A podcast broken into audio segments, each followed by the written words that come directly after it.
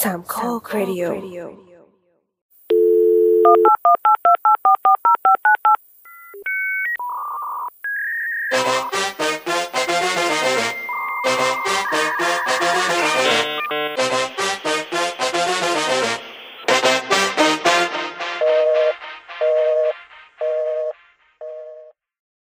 สวัสดีครับ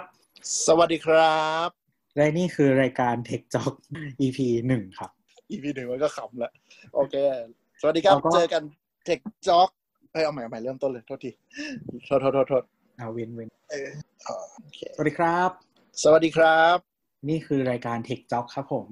ครับผม ก็อันนี้เป็น Tech Talk EP หนึ่งนะฮะ จริงๆ เราอัดต่อจาก EP เมื่อกี้ EP ศูนย์ครับ ก็ แนะนำตัว อ่ะ แนะนำตัวแนะนำตัว สวัสดีครับผมทีเจตัวครับ ผมทีเจเคนครับ อีกกี่ตอนแล้วเราจะเลิกหัวเราะวะ อย่างเงี้ยอ่ะทีเจนะครับ ย่อมาจาก Tech Jockey นะครับเดี๋ยวเพื่อนๆ มาฟัง EP นี้ก่อน ก็คือเราก็คือคนที่จะจับความรู้สาระและข่าวสารของวงการเทคโนโลยี เอามาจ็อกกี้ ให้ทุกคนได้รับฟังผมไม่ไหวมาคลินชิบหายนั่นแหละเอาเวลารายการเมาส์มอยเรื่องไอทีแล้วกัน ครับผม เมาส์มอยเรื่องอะไรก็ได้ที่กูสนใจครับ เออจริงจริงจริงจริงๆ นั่นแหละ ก็นะ วันนี้ที่มาอัดและปล่อย ทุกคนก็น่าจะรู้กันว่าคุยกันเรื่องอะไร อีเวนท์ที่ยิ่งใหญ่ที่สุดของปี แก่ศาสนิกชนศาสนาหนึ่ง ครับ ก็ศาสนานี้นะครับเขาเพิ่งเปิดวิหารใหญ่ที่เมืองไทยครับเมื่อเมื่อไม่กี่เดือนที่ผ่านมานะครับ ก็ศาสนิกชนก็น่าจะได้ไปสักการะกันเรียบร้อยแล้วนะครับ อืม เสียเงินทำบงทำบุญอะไรกันไป นะฮะก็ถ้าอยากไปฟังประสบการณ์เราสองคนก็เชิญรายการข้างเคียงเสาเสาเสา ครับผมมันจะมี เท่าไหร่วะ ตอนสาวสาวไซส์สตอรี่นะครับ อืม ตอน Apple Central World นั่นแหละ ฟังกันได้ แล้วก็ สรุปก็คือเราพูดถึง Apple Event นั่นแหละ ใช่ใช่เมื่อคืนก็มีปาทกถา นะครับ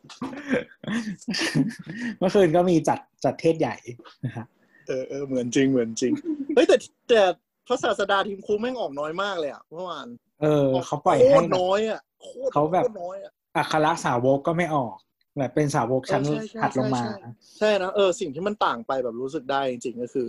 เออแบบ เหมือนกับเขากระจายบทให้คนเยอะขึ้นเยอะเลยอะ อืม แล้วก็แบบคนที่เป็นแบบเหมือน VP แผนกใหญ่ ๆ ก็ไม่ได้โผล่มาเลย แบบไม่โผล่มาเลยไม่มีแม้กระทั่งมาทักทาย ก็ทำให้เราเสียดายมุกมุกเครกมากเลยอะ เออ คือชอบ เปิ ดู presentation Apple ก็คือ เออ ชอบดูเครกเฟเดริกีเขาเป็นตำแหน่งอะไร เขาเป็นเมื่อก่อนเขาจะดูซอฟต์แวร์หรืออะไรประมาณ เอ นี้ อ ตอนนี้มาดูโปรดักต์ด้วยใช่ไหมหรืออะไรสักอย่าง คือคือท่านผู้ฟังที่แบบไม่ได้ตามคีโนตเคฟรีดกี้ก็จะเป็นผู้บริหารหนึ่งคนที่แบบชอบเล่นมุกแบบ มุกค่อนข้างไฟฟายอ่ะ ไม่ได้เป็นมุกแบบ มุกดูดีอ่ะ มุกแบบตลกกำปั้นทุบดินอะไรเงี้ยแต่ว่าเขาเป็นคนมีเสน่ห์นะเขาพรีเซนต์สนุก ครับ มาก เป็นผู้ชายผมตอนนี้ขาวๆแล้วครับ แล้วก็น่าจะดู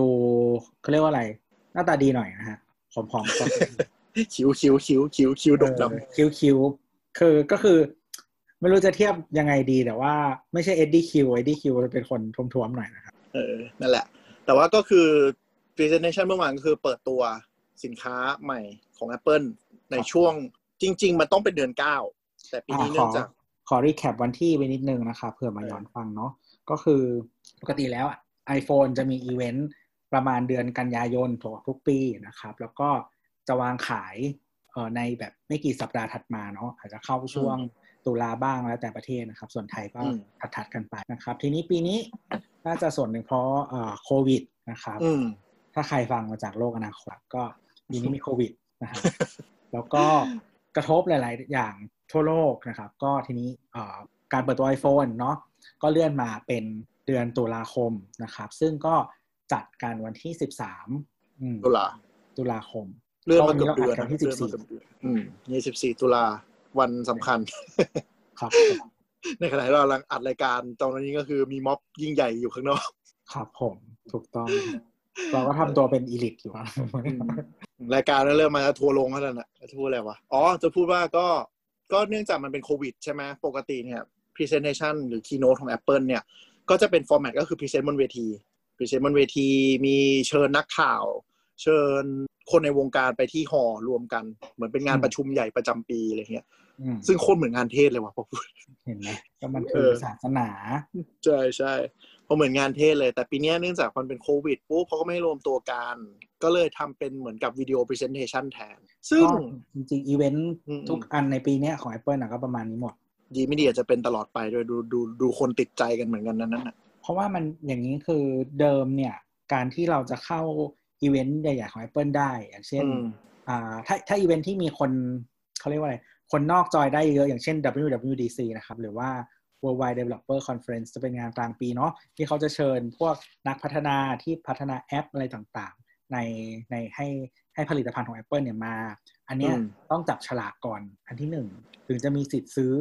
เออใช่ เออ แต่ ถึงจะมีสิทธิ์ซื้อบัตร แต่มันจะพูดยากเพราะว่า WWDC มันมันไม่ใช่แค่งานเปิดตัวสินค้าเป็นหลักไง ม คือคือ WDC มันเป็นงานยาว เป็นเหมือน อืม งานสัมมนานึกถึงมอเตอร์โชว์อะนะ อืม มอเตอร์โชว์ก็คือแบบ มีวันที่เป็นวันสื่อที่แบบจะมีเพรสใหญ่ แล้วที่เหลือก็คือแบบ แต่ละนักพัฒนาหรือว่าคนในวงการเขาก็จะไปคลุกคลีกับหลายๆเซสชันเลยก็จะมีเซ จะ ส มี ชั เวิ น ร์กช็อปมีอะไรอย่างเงี้ย อ่าค่อนข้างเยอะอะไรอย่างเงี้ย มี เพราะฉะนั้นก็คือ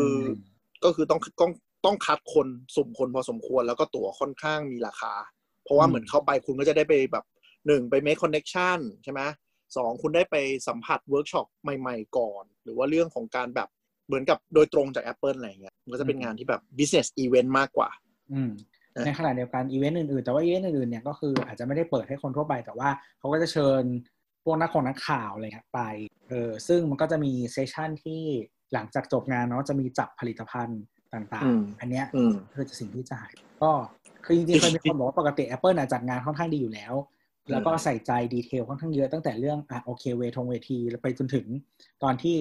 เขาเตรียมห้องให้สื่อมาถ่ายภาพเนี่ยจัดฟงจัดไฟอะไรไว้อย่างดีนะ มากมากมากชอบตอนที่แบบจริง ๆ คือปีที่ผ่านมาชอบตอนที่เหมือนกับ พอเขาเรียกอะไร จบ presentation ยกมานขึ้นแล้วแบบเป็นห้องโชว์อะ อืม แม่งจัดโคตรสวยเลย อืม มีแบบ iPhone ลอยๆ อยู่ในอยู่ในแท่งแท่งเหล็กอะตัวโช แท่ง ว์ เหล็ก อะไรเงี้ย ซึ่งเวลามองก็จะไม่ค่อยเห็น เออ ดูดีแบบดูสวยอลังการ ก็หายไปแล้วก็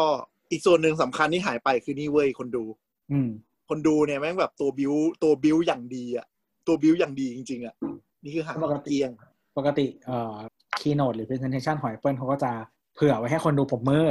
อืมอืม เออเขาเขาคือเขาจะกะไว้แล้วว่าจุดเนี้ยนะ มึงจะปรบกัน เราจึงจะรอหรืออะไรแบบนี้ต่างๆ แล้วค่อยไปสิ่งหา เออเออ เออ มันจะมีประมาณว่าแบบ ถ้าใครเคยฟังนะหรือท่านผู้ฟังที่ไม่ได้ฟังก็จะมีอารมณ์ประมาณว่าแบบแบตเตอรี่ของ iPhone ปีนี้ทำได้สูงสุด 12 ชั่วโมง มันก็จะมีเสียงผู้ชมแบบ เอ๊ะ แล้วแบบผู้บริหารก็จะยืนยิ้มยิ้มๆอะไรเงี้ย มันจะขาดโมเมนต์ตรงนั้นไป ใช่ใช่ คือบางทีมันมันจะไปเร็วไง เพราะมันกลายเป็นว่าเป็นวิดีโอฟอร์แมตปีเนี้ย อืม มันจะเป็นแบบเหมือนพรีเซนเทชันเหมือน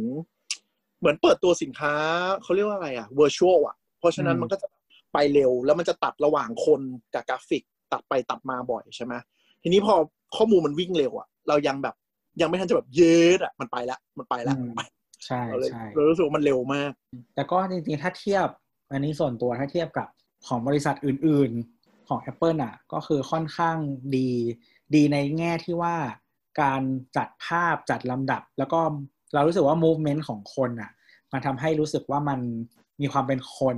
อะไรอย่างเงี้ย เวลาพูดแล้ว ใช่ มัน ใช่ ก็ดูมีพลังมากกว่า คือหลาย ๆ หลาย ๆ บางบางบริษัททำเหมือนโฆษณาเวอร์ชันยาวอะไรอย่างเงี้ย เออเออเดี๋ยวถ้าเราที่ชอบอีกอันก็คือ การเล่นกับพร็อพอะคือหมายถึงว่ามีฉากมีอะไรเนี่ยค่อนข้างแบบ มันมันมันเก๋อะมันไม่ได้เป็นแบบนึกออกปะบางบริษัทจะทำแบบซีจีอลังการแต่มันแบบเดือดๆอะอันนี้จะแบบมีลักษณะของการเล่นแบบห้องเล่นของ device อะไรต่างๆ ค่อนข้างสวยดีอะไรอย่าง อื เงี้ย มคือเขาก็มีการใช้พื้นที่ในพื้นที่จริง ผสมกับภาพที่เป็น CG หรืออะไรก็ตามขึ้นมา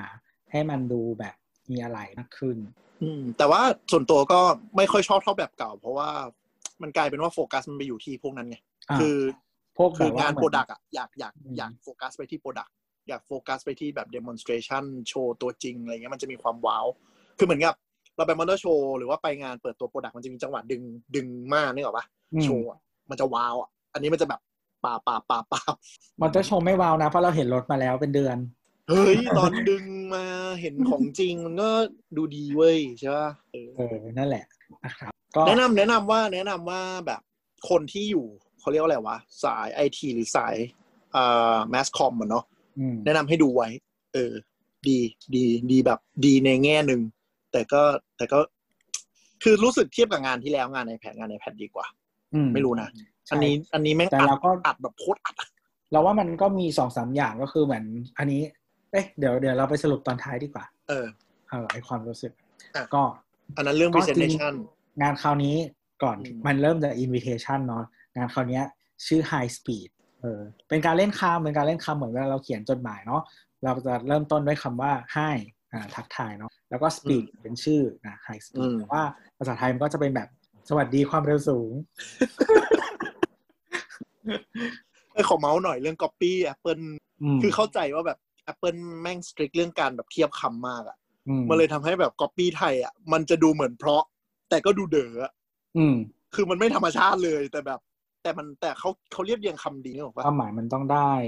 เออเออเราเข้าใจว่าเขาล็อกคำมาอะไรอย่างเงี้ยเหมือนกับว่าแบบคำนี้เป็นคีย์เวิร์ดนะ คุณห้ามบิด คุณก็ต้องแบบแปลทื่อๆลงไปเลยอะไรเงี้ยแล้วมันก็เลยแบบตลกหน่อย แต่ว่าคนที่พยายามแบบก๊อปปี้ให้มันดูลื่นไหลอะเก่งมาก เพราะมันเหมือนมันประกอบด้วยคำที่มันไม่ธรรมชาติอะ ใช่ แต่ต้องทำให้มันประโยคนะ แต่เราเคยเจออันที่ไม่เหมือนแต่ว่าคล้าย แต่มันพยายามอันนี้เราจำคำไม่ได้แต่ว่าเป็นโฆษณา iPhone เนี่ยก็คือเหมือนเหมือนเขาพยายามใส่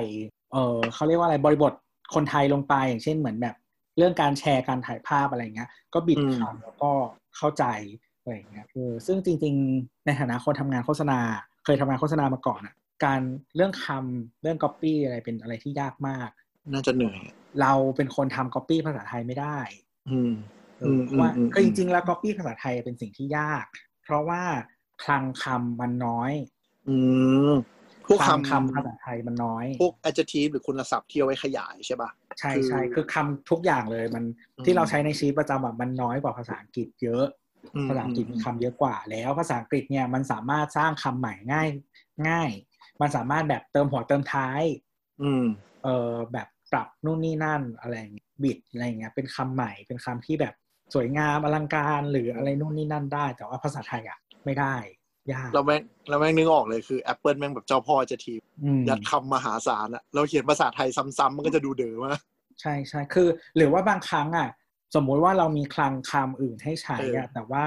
เวลาเราเลือกใช้แล้วมันดูไม่ธรรมชาติอ่ะ อืม มันก็เพราะเพราะว่าเหมือนแบบชุดคำที่เราใช้ในชีวิตประจำวันอ่ะ มันน้อยใช่ปะพอไปใช้คำที่มันห่างจากชีวิตประจำวันมากแม้จะเข้าใจมันก็จะดูแบบตลกอะ อ่าอ่าจริง และอย่างภาษาไทยเนี่ยใช้กับสินค้าไอทีมันจะดูแก่ไปเลยอะ อืม แต่ เราไม่ชินกับการทำแบบนั้นด้วยแหละ มันก็เลยแบบยากเออซึ่งซึ่งเวลา ครับ ทำโฆษณามันควรจะทำให้คนเข้าถึงได้ครับก็กลับมาเนาะชื่องาน ไฮไฮสปีด สวัสดีความเร็วสูง แต่มันแต่อันเนี้ยมันเป็นพันไง คือถ้าเป็นภาษาอังกฤษก็ชัดเจนก็คือ เล่นคำว่า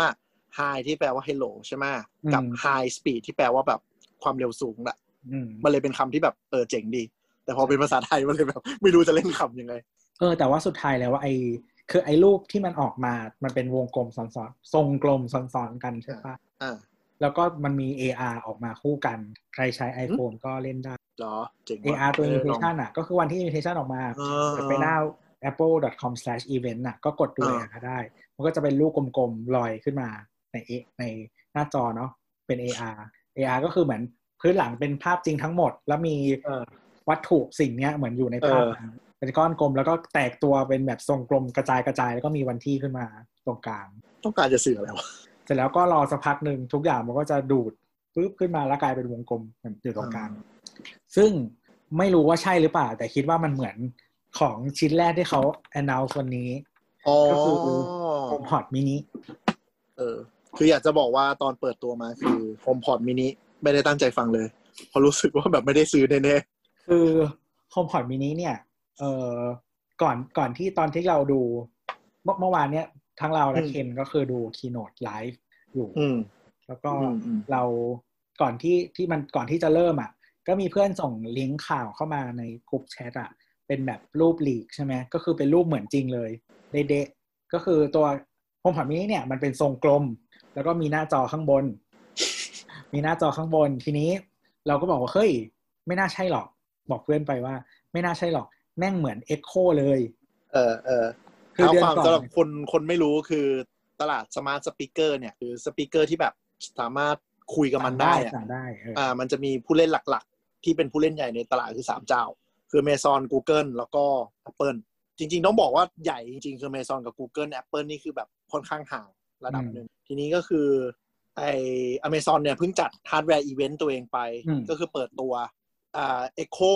เอ็กโคจะเป็นชื่อเหมือนกับลำโพงสมาร์ทเขาจะใช้ชื่อเอ็กโคหมด แต่ตัวเล็กจะใช้ชื่อว่าเอ็กโคดอท อืม ซึ่งแบบเมื่อก่อนเอ็กโคดอทมันจะเป็นแบบเหมือนลูกลูกฮอกกี้อ่ะตั้งไว้ เขาเรียก แต่ตอนนี้ พับเขาเออเป็นพักแล้วเขาเปลี่ยนดีไซน์มาเป็นแบบกลมๆ แล้วมีแบบ กลมๆ หน้าจอนาฬิกา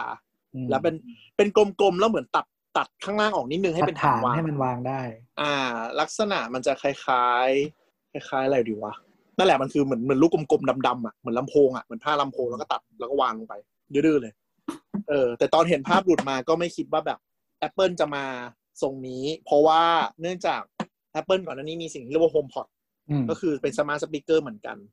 ราคาเท่าไหร่วะสามร้อยเก้าเก้าเหรียญ เหมือนตอนเปิดตัวน่าจะประมาณนั้น เออ คือแบบเป็นสมาร์ทสปีกเกอร์ที่แบบแพงโคตร แพงโคตรโคตร แต่ว่าแบบเสียงมันดีมาก คือ Apple ขายความเป็นโฮมเ h เตอร์ในตัวนั้นด้วย มันเลยทำให้ราคาราคามันโดด แล้วอีโฮมพอดอ่ะ ก็หน้าตาเหมือนถังขยะ ใช่ หน้าตาเหมือนถังขยะ ทีนี้คนก็เลยไม่คิดว่าแบบโฮมพอดมินิอ่ะ ก็น่าจะเป็นแบบอีถังขยะย่อส่วนนึกออกปะน่าจะได้หน้าตาคล้ายๆกัน แล้วตอนเปิดมาแบบ คือมันเหมือนเอ็กโคที่ตัวบอกคือเอ็กโคอ่ะ เอ็กโคมันจะเป็นสีดำแล้วก็เหมือนเป็นก้อนกลมๆ มีสีเทาๆด้วย เออมีสีเทาด้วยก็คือวางคว่ำลงนึกออกไหมฐานมันอยู่ข้างล่างอีโฮมพอดมินิอ่ะเหมือนเอาเอ็กโคมาพลิก อืม มันหงายขึ้น ตัดบนตัดบน เออ แล้วตัดบนคือเหมือน แล้วก็มีจอ เหมือน เออเหมือนลูกกอล์ฟอ่ะเหมือนลูกกอล์ฟที่แบบโดนปาดข้างบนอ่ะระวางได้นึกออกไหมทีนี้จอ มีคน จอ บอกว่าเหมือนไอ้นี่ มีคนบอกว่าเหมือนไอ้นี่ แล้วก็ทำรูปล้อเลียนก็คือเหมือนแอปเปิลที่มีอีโฟมห่ออยู่โฟมสารนะ เออว่ะเออว่ะเออไม่เคยคิดเลยใช่ใช่ใช่ไปซูเปอร์แล้วเห็นอีโฟมล้อมแอปเปิลใช่ปะ อืม เออเออไม่ได้คิดเลยทีเนี้ยคือคือความตลกของของโฮมพอดมินิในตอนรูปที่มันหลีกออกมา คือตอนนั้นเราไม่รู้ว่ามันเป็นอะไรเว้ยคือไอที่ อืม ปากด้านบนอ่ะ เราก็นึกว่าเป็นเหมือนกับลำโพงที่มันจะเหมือนมีลำโพงด้านบนนึกออกปะ อืม มีมีมีมีเหมือนมันจะมีมีตัวซับอ่ะ มีซับ ตัวซับ หรือมีดอกอยู่ข้างบนหรืออะไรก็ เออ ตา มีดอกข้างบนอะไรเงี้ยก็เลยไม่ได้คิดอะไรเว้ยแล้วตอนเปิดตัวมาก็คือแบบเป็นแบบควันฟุ้งๆสีลุง อื สี ม ซิเลียปุ้งแล้วก็แบบ แม่งเป็นจอเว้ยแม่งเป็นจอแบบจออยู่ข้างบนลำโพง คือถ้ามองด้านข้างไม่เห็นอะไรเลย ใช่ เป็นจอแบบสี ๆ อยู่ข้างบนเลยอย่างเงี้ยแบบแบบค่อนข้างฉีกดีไซน์แบบสุดๆสุด รูปประหลาดอะจริงๆแล้วคือคือคืออย่างนี้สมาร์ทสปีกเกอร์แต่ละอันอะปกติเขาจะมีเขาเรียกว่าวิชวลคิวก็หมายถึงว่าแบบ เหมือนมีภาพหรือแสดงอะไรบางอย่างให้เรารู้ว่ามันรับคำสั่งอยู่ ๆเออ อันนี้ไม่มี มีอันนี้มีก็คือไอจอนั่นแหละ ใช่ แต่นึกถึงความเป็นจริงดีวะ คือเวลาคน มั มัน นเห็ ไป น ตั้งอยู่ตร มันงเห็น เชลฟ์เห็นเหรอเห็นเป็นไฟขึ้นมาเหรอ มันเห็นเออ แต่เห็น ไม่ ไม่ ไม่ ชัดเท่า เออ ไม่ โอเค เข้าใจคือถ้าสมมติคุณวางเลเซห้องนั่งเล่นน่ะ วางต่ำกว่าระดับสายตาหน่อยมันคงเห็นน่ะ อืม แต่บางบ้านเขาก็คือจะวางบนแบบบนท็อปเชลนิดนึงป่ะ เราเราวางเราวางท็อปเชลก็ อ่า ไม่เห็นไม่ค่อยชัด เออ แต่ถ้าวางต่ำหน่อย ใช่ แต่ แต่คือ อี อี รุ่นนี้คือแบบจออยู่ข้างบนไงชี้ขึ้นฟ้า ใช่ ก็โฮมพอดรุ่นเดิมก็ชี้ขึ้นฟ้า ไอ้นี่ก็ อ่า เหมือนกัน เออไอตัวหมายถึงว่าจอม แล้วก็เวลาเวลาเรียกซีเรียแสงมันก็จะโผล่ขึ้นมาก็จะคล้ายๆกัน อ๋อไม่เพราะว่าไม่เคยแบบ ไม่เคยยุ่งกับโฮมพอดเลยเนื่องจากเมืองไทยมันไม่ขาย แล้วเรา เลยไม่เคยเห็นเลย ที่ดูความสาวกตัวนะครับฮิวโฮมพอดมา ไม่ใช่แล้วความเฮี้ยคืออะไรรู้ป่ะโฮมพอด ใช้ไม่ได้ มันใช้ได้ใช้ได้ใช้ได้ เออเออ ใช้ได้ ใช้ได้ปกติทุกอย่าง แต่ว่าคือไม่ใช่ความเฮี้ยคือมันหนัก จริงเหรอดูดูไม่น่าหนังนะดูเป็นเม มัน ช อันเล็กแต่มันหนัก อ๋อ คือแบบเห็นปะวะ เห็นเห็นเห็นเห็นละ เออมันอันเล็กนิดเดียว ไม่เล็กนะเว้ย ไม่ใช่มันอันคือแบบตอนเห็นในรูปอะคิดว่ามันจะใหญ่กว่านี้ อ๋อ เออ แต่มัน เออ แบบ เข้าใจ มันมันไม่ได้ใหญ่มากเออ แต่ว่ามันหนักมาก อืม ถ้าเทียบกับข อืม นาดอะเออหนัก ไซส์ มาก น่าจะประมาณพอๆกับเล็กกว่าตัวเจลลี่ฟิตนิดหน่อยเนาะที่เราเห็นตามห้างทั่วไปวะไอ้ลำโพงนี่มันเป็นทรงกระบอกอะ อืม คือมันมันไม่ได้ไม่ได้ใหญ่มากแล้วก็ไม่ได้เล็กมากกลางขนาดกลางๆ แต่ปัญหาของ Apple ก่อนหน้านี้คือแบบมันแพงไงในในฐานะสมาร์ทสปีกเกอร์ตัวอื่น ตอนแรกมันเปิดมาลักเทียบราคาไทยมันหมื่นต้นๆอ่ะ อืม ซึ่งแบบคนที่ซื้อลำโพงหมื่นต้นๆ ก็ไปซื้อแบรนด์เครื่องเสียง แล้วก็ไปซื้อแบบสมาร์ทสปีกเกอร์ที่เป็นตัวดอทหรือว่าตัว Google Mini อ่ะ ม เอาไปต่อได้ก็พอนี่ออกไหมก็เลยทำให้มันคงมันคงไม่ค่อยปังเท่าที่ควรมั้ง ใช่ใช่แล้วมัน เปิ้ลก็เลยรู้ตัวแหละ มีแต่คนบอกว่ามันโง่ซีเรียส อย่าบูลลี่ซีรีส์สิเขาอุตส่าห์เป็นตัวเปิด ซึ่งจะบอกว่าจริง ๆ แล้วอะตอนที่ตอนที่เราซื้อ HomePod มา เราซื้อมาพร้อมกับเอ่อ Google Nest Hub อืม เออ Google Nest Hub แล้วก็เรามี Nest Mini อีกตัวหนึ่ง เจ้ามาทำไมเยอะแยะวะ อ๋อมีเนสซื้อเนสมินิมาก่อนเนสฮาบได้มาทีหลัง แต่ว่าส่งมาจากอเมริกาเออแต่เนสมินิซื้อมาจากญี่ปุ่น นี่คือความสนของกีกอะอยากล องอยากลอง คือจะบอกว่า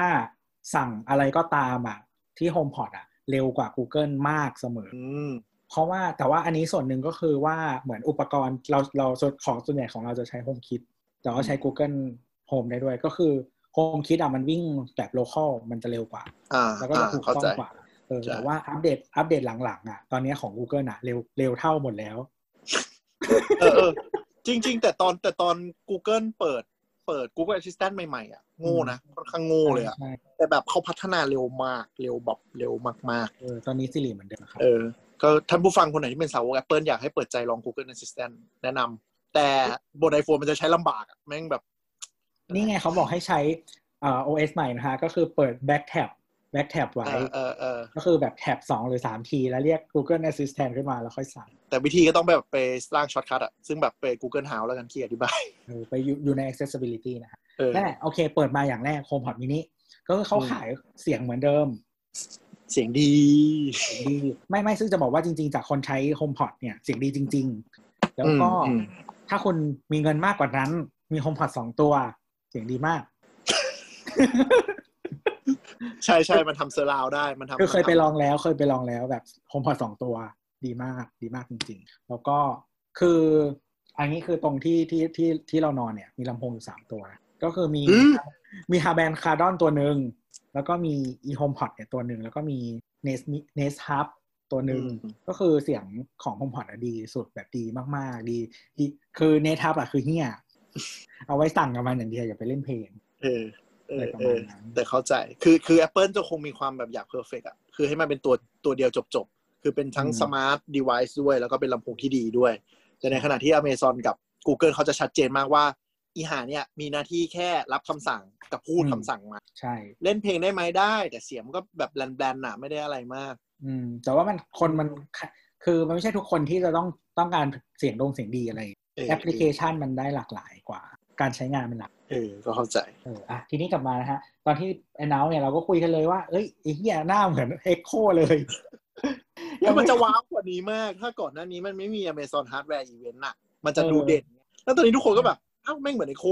ใช่ใช่แล้วก็แบบ คือเขาก็ขายของเดิมอีก เรื่องแบบเสียงดี computational audio ป้าบอ มีมีทวิตเตอร์หลายตัวมีนู่นนี่นั่นคำนวณเสียงให้เสร็จสับอะไรประมาณ ซึ่งแบบตอนพรีเซนต์มันก็ไม่ได้ยินเสียงไง ก็เลยไม่รู้มันจะดีจริงตามคำโม้หรือเปล่าด้วย อืม เออแต่ว่าอย่างหนึ่งที่ตอนคีโนดอ่ะ มันมี อืม เขาเรียกว่าอะไรอ่ะเขาพูดคำว่าเฮซิเรียบ่อยมาก อ่า จริงคงไม่ควรพูดปะวะเผื่อคนฟังเขามี ไม่ตอนฟังคีย์โดสมือถือไม่ก็ลั่นสำคาญชิบหาย คือพูดเวกเวิร์ดบ่อยมาก ซึ่ง เออ ซึ่งของเราไม่ดังสักอันเลย หรอ ของผม เออ ดัง ของเรานั้นดังตุงตุงตุง เออ แต่เราไม่เราไม่ได้คอสตอมไม d ์ออดิโอด้วยมั้งมันไม่มีอะไรว่างอัดมันก็เลยแบบ เออเออ แบบรับทุก เรา คำ สอนเราสอนเสียงไว้ แต่ว่า แต่คือเราเปิดไอเปิดให้ใช้เวกเวิร์ดอ่ะ แค่โอมพอดกับนาฬิกา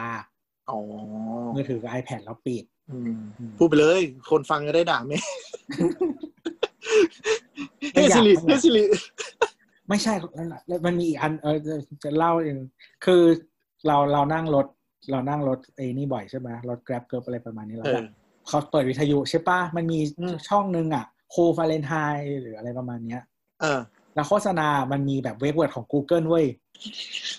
แล้วคือแบบคือมันพูดแบบชัดอ่ะ คือถ้ามัน เออ เปิดอะมันติดแน่นอน เออ อะไรประมาณนั้นฮะ คือแต่ ล้ว คือพูดพูดถึงเวกเวิร์ดอะนึกถึงไอ้เนี่ยไอ้เซาพาร์คตอนหนึ่งอะรู้รู้เรื่องใช่ปะ เออเออที่มันใส่ลงไป เออคือแบบคือเซาพาร์กก็มันคือมันการ์ตูนแบบการ์ตูนกวนตีนอะ ล้อเลียน การ์ตูนสำหรับผู้ใหญ่อยู่แล้วเออในในอเมริกาใช่ป่ะแล้วก็เหมือนแบบทุกคนใช้สมาร์ทดีไวซ์เลยมาก แล้วเซาพาร์กก็เลยมีตอนหนึ่งร้อนขึ้นมาคือแบบ แม่งพูดเวกเวิร์ดที่จะแบบปลุกซิริปลุก Google Assistant ปลุกอเมซอนอะทั้งตอน แล้วคนแม่งแบบด่าเยอะมาก แต่คือมันจงใจไงเพื่อความเกลียนของแม่งหายเหี้ย นั่นแหละ มา นะครับก็คิดว่าโปรดักต์นี้ที่เราคุยกันก็ไม่น่าจะขายไทยนะครับ เพราะว่าว่าอะไรเพราะว่าคือโปรดักต์ที่ขายไทย บางอันยังใช้ Siri ไม่ได้เลยก็คือ Google เอ้ยไม่ใช่ Apple TV อืม ม คือไม่ไม่เข้าใจเหมือนกันว่าทำไมถึงไม่เปิดซีรีส์ไม่รู้ว่าประเด็นเรื่องอะไร หรือว่าความแบบทดสอบภาษาไทยไม่ดีพอหรือยังไง แต่ว่า สิริบ้านเราเนี่ย คือมันเหมือนตอนเปิดตัวก็คือใช้แค่คุยกับมันได้ แล้วมันก็สตั๊กอยู่แค่นั้นเลย อืม คืออย่างทุกวันนี้ใช้ Apple Apple CarPlay อ่ะถ้าสั่งให้มันเซิร์ชแผนที่ยังทำไม่ได้เลย แบบบ้าบอมากโง่แบบโคนโง่อะ แต่เห็นเดี๋ยวนี้คนมาแชร์โจ๊กจากสิริทั้งภาษาไทยแล้วก็ภาษาอังกฤษอะคือภาษาโจ๊กภาษาไทยคือดีเลยนะโลคอลมาก อืมอืม อืม คือคุยถ้าถ้าใช้เรื่องเสิร์ชเรื่องคุยใน Siri บน iPhone อ่ะ เราว่าฉลาดขึ้น แต่สมาร์ท e v i c e อื่นเหมือนเขายังไม่ u p p อร์ตเลยเลยสักอย่าง เออ อืมนั่นแหละก็ Apple TV ที่ไทยอะนอกจากจะแพงชิบหายแล้วมึงยังใช้สิริไม่ได้อีก แคนนี่แคนส่วนตัวว่ะแคนส่วน แต่ ตั คื ว ออ๋อ Apple TV เราไม่ได้ซื้อที่ไทย เพราะว่ามันแพง ไม่รู้ เป็นสิ่งที่แบบไม่คิดจะซื้อเลยอ่ะเหมือนว่าแบบมันแพงมากในคณะที่เป็นแค่เป็นแค่เป็นแบบมีเดียม็อกซ์นึกออกไหม อ่า รูปแบบ คือแล้วมันทำอะไรได้น้อยกว่า ใช้ใช้สิริก็ไม่ได้ คือที่ไทยเนี่ย พอดีเขาจัด Apple TV เป็น Set Top Box อืม มาเลยเสียภาษี 30%ไม่ใช่อุปกรณ์คอมพิวเตอร์อย่างอื่นที่ไม่เสีย อ๋อเหรอนี่ความรู้เลย เออมันก็เลยแพงก็ ก็ เล เลย ยแบบเออ เช็คราคาดูได้คือราคาอย่างอื่น เดี๋ยวนี้ Apple มันไม่โดด แต่ว่า อืม Apple TV โดดมากนะก็ไปซื้อที่อื่นได้ แต่มันมีทริคมันมีทริคก็คือ ถ้าอยากให้ใช้ Siri ได้ ก็คือมีไปสมัคร Account ประเทศที่ใช้ได้ไว้อันหนึง แล้วก็แอด Account นั้นอะลงไป อืม สามารถใช้ Siri ได้เออก็ทุกวันนี้เครื่องที่บ้านเราก็สามารถใช้ Siri ได้ เออแต่ไหนๆเลี้ยวมา Apple TV แล้วเออเรารู้สึกว่า Apple TV Apple ไม่รู้จะให้ความสำคัญหลังจากนี้ยังไง คือเพราะว่าเนื่องจากเขาเปลี่ยน Apple TV จาก Set Top Box ใช่ไหมเขาเปลี่ยนไปเป็นแพลตฟอร์มแล้ว ทีนี้ อืม เขาก็เลยแบบ Apple TV 2อ่ะก็คืออยู่แบบแบรนด์ใหญ่ ๆ ที่ทำผลิตทีวีอ่ะตั้งแต่ปี 2018 เป็นต้นมา มี Apple TV 2 ที่ใช้ AirPlay ได้สมบูรณ์แบบเหมือน Apple TV เป๊ะเลยเกือบทุกเจ้า ก็เลยไม่รู้หลังจากนี้ยังไง ก็เลยคิดว่าอาจจะมีแบบคนท่านผู้ฟังที่แบบสนใจรออยู่ อาจจะรอดูอีเวนต์เดือนหน้า ว่ามีพูดถึงไหม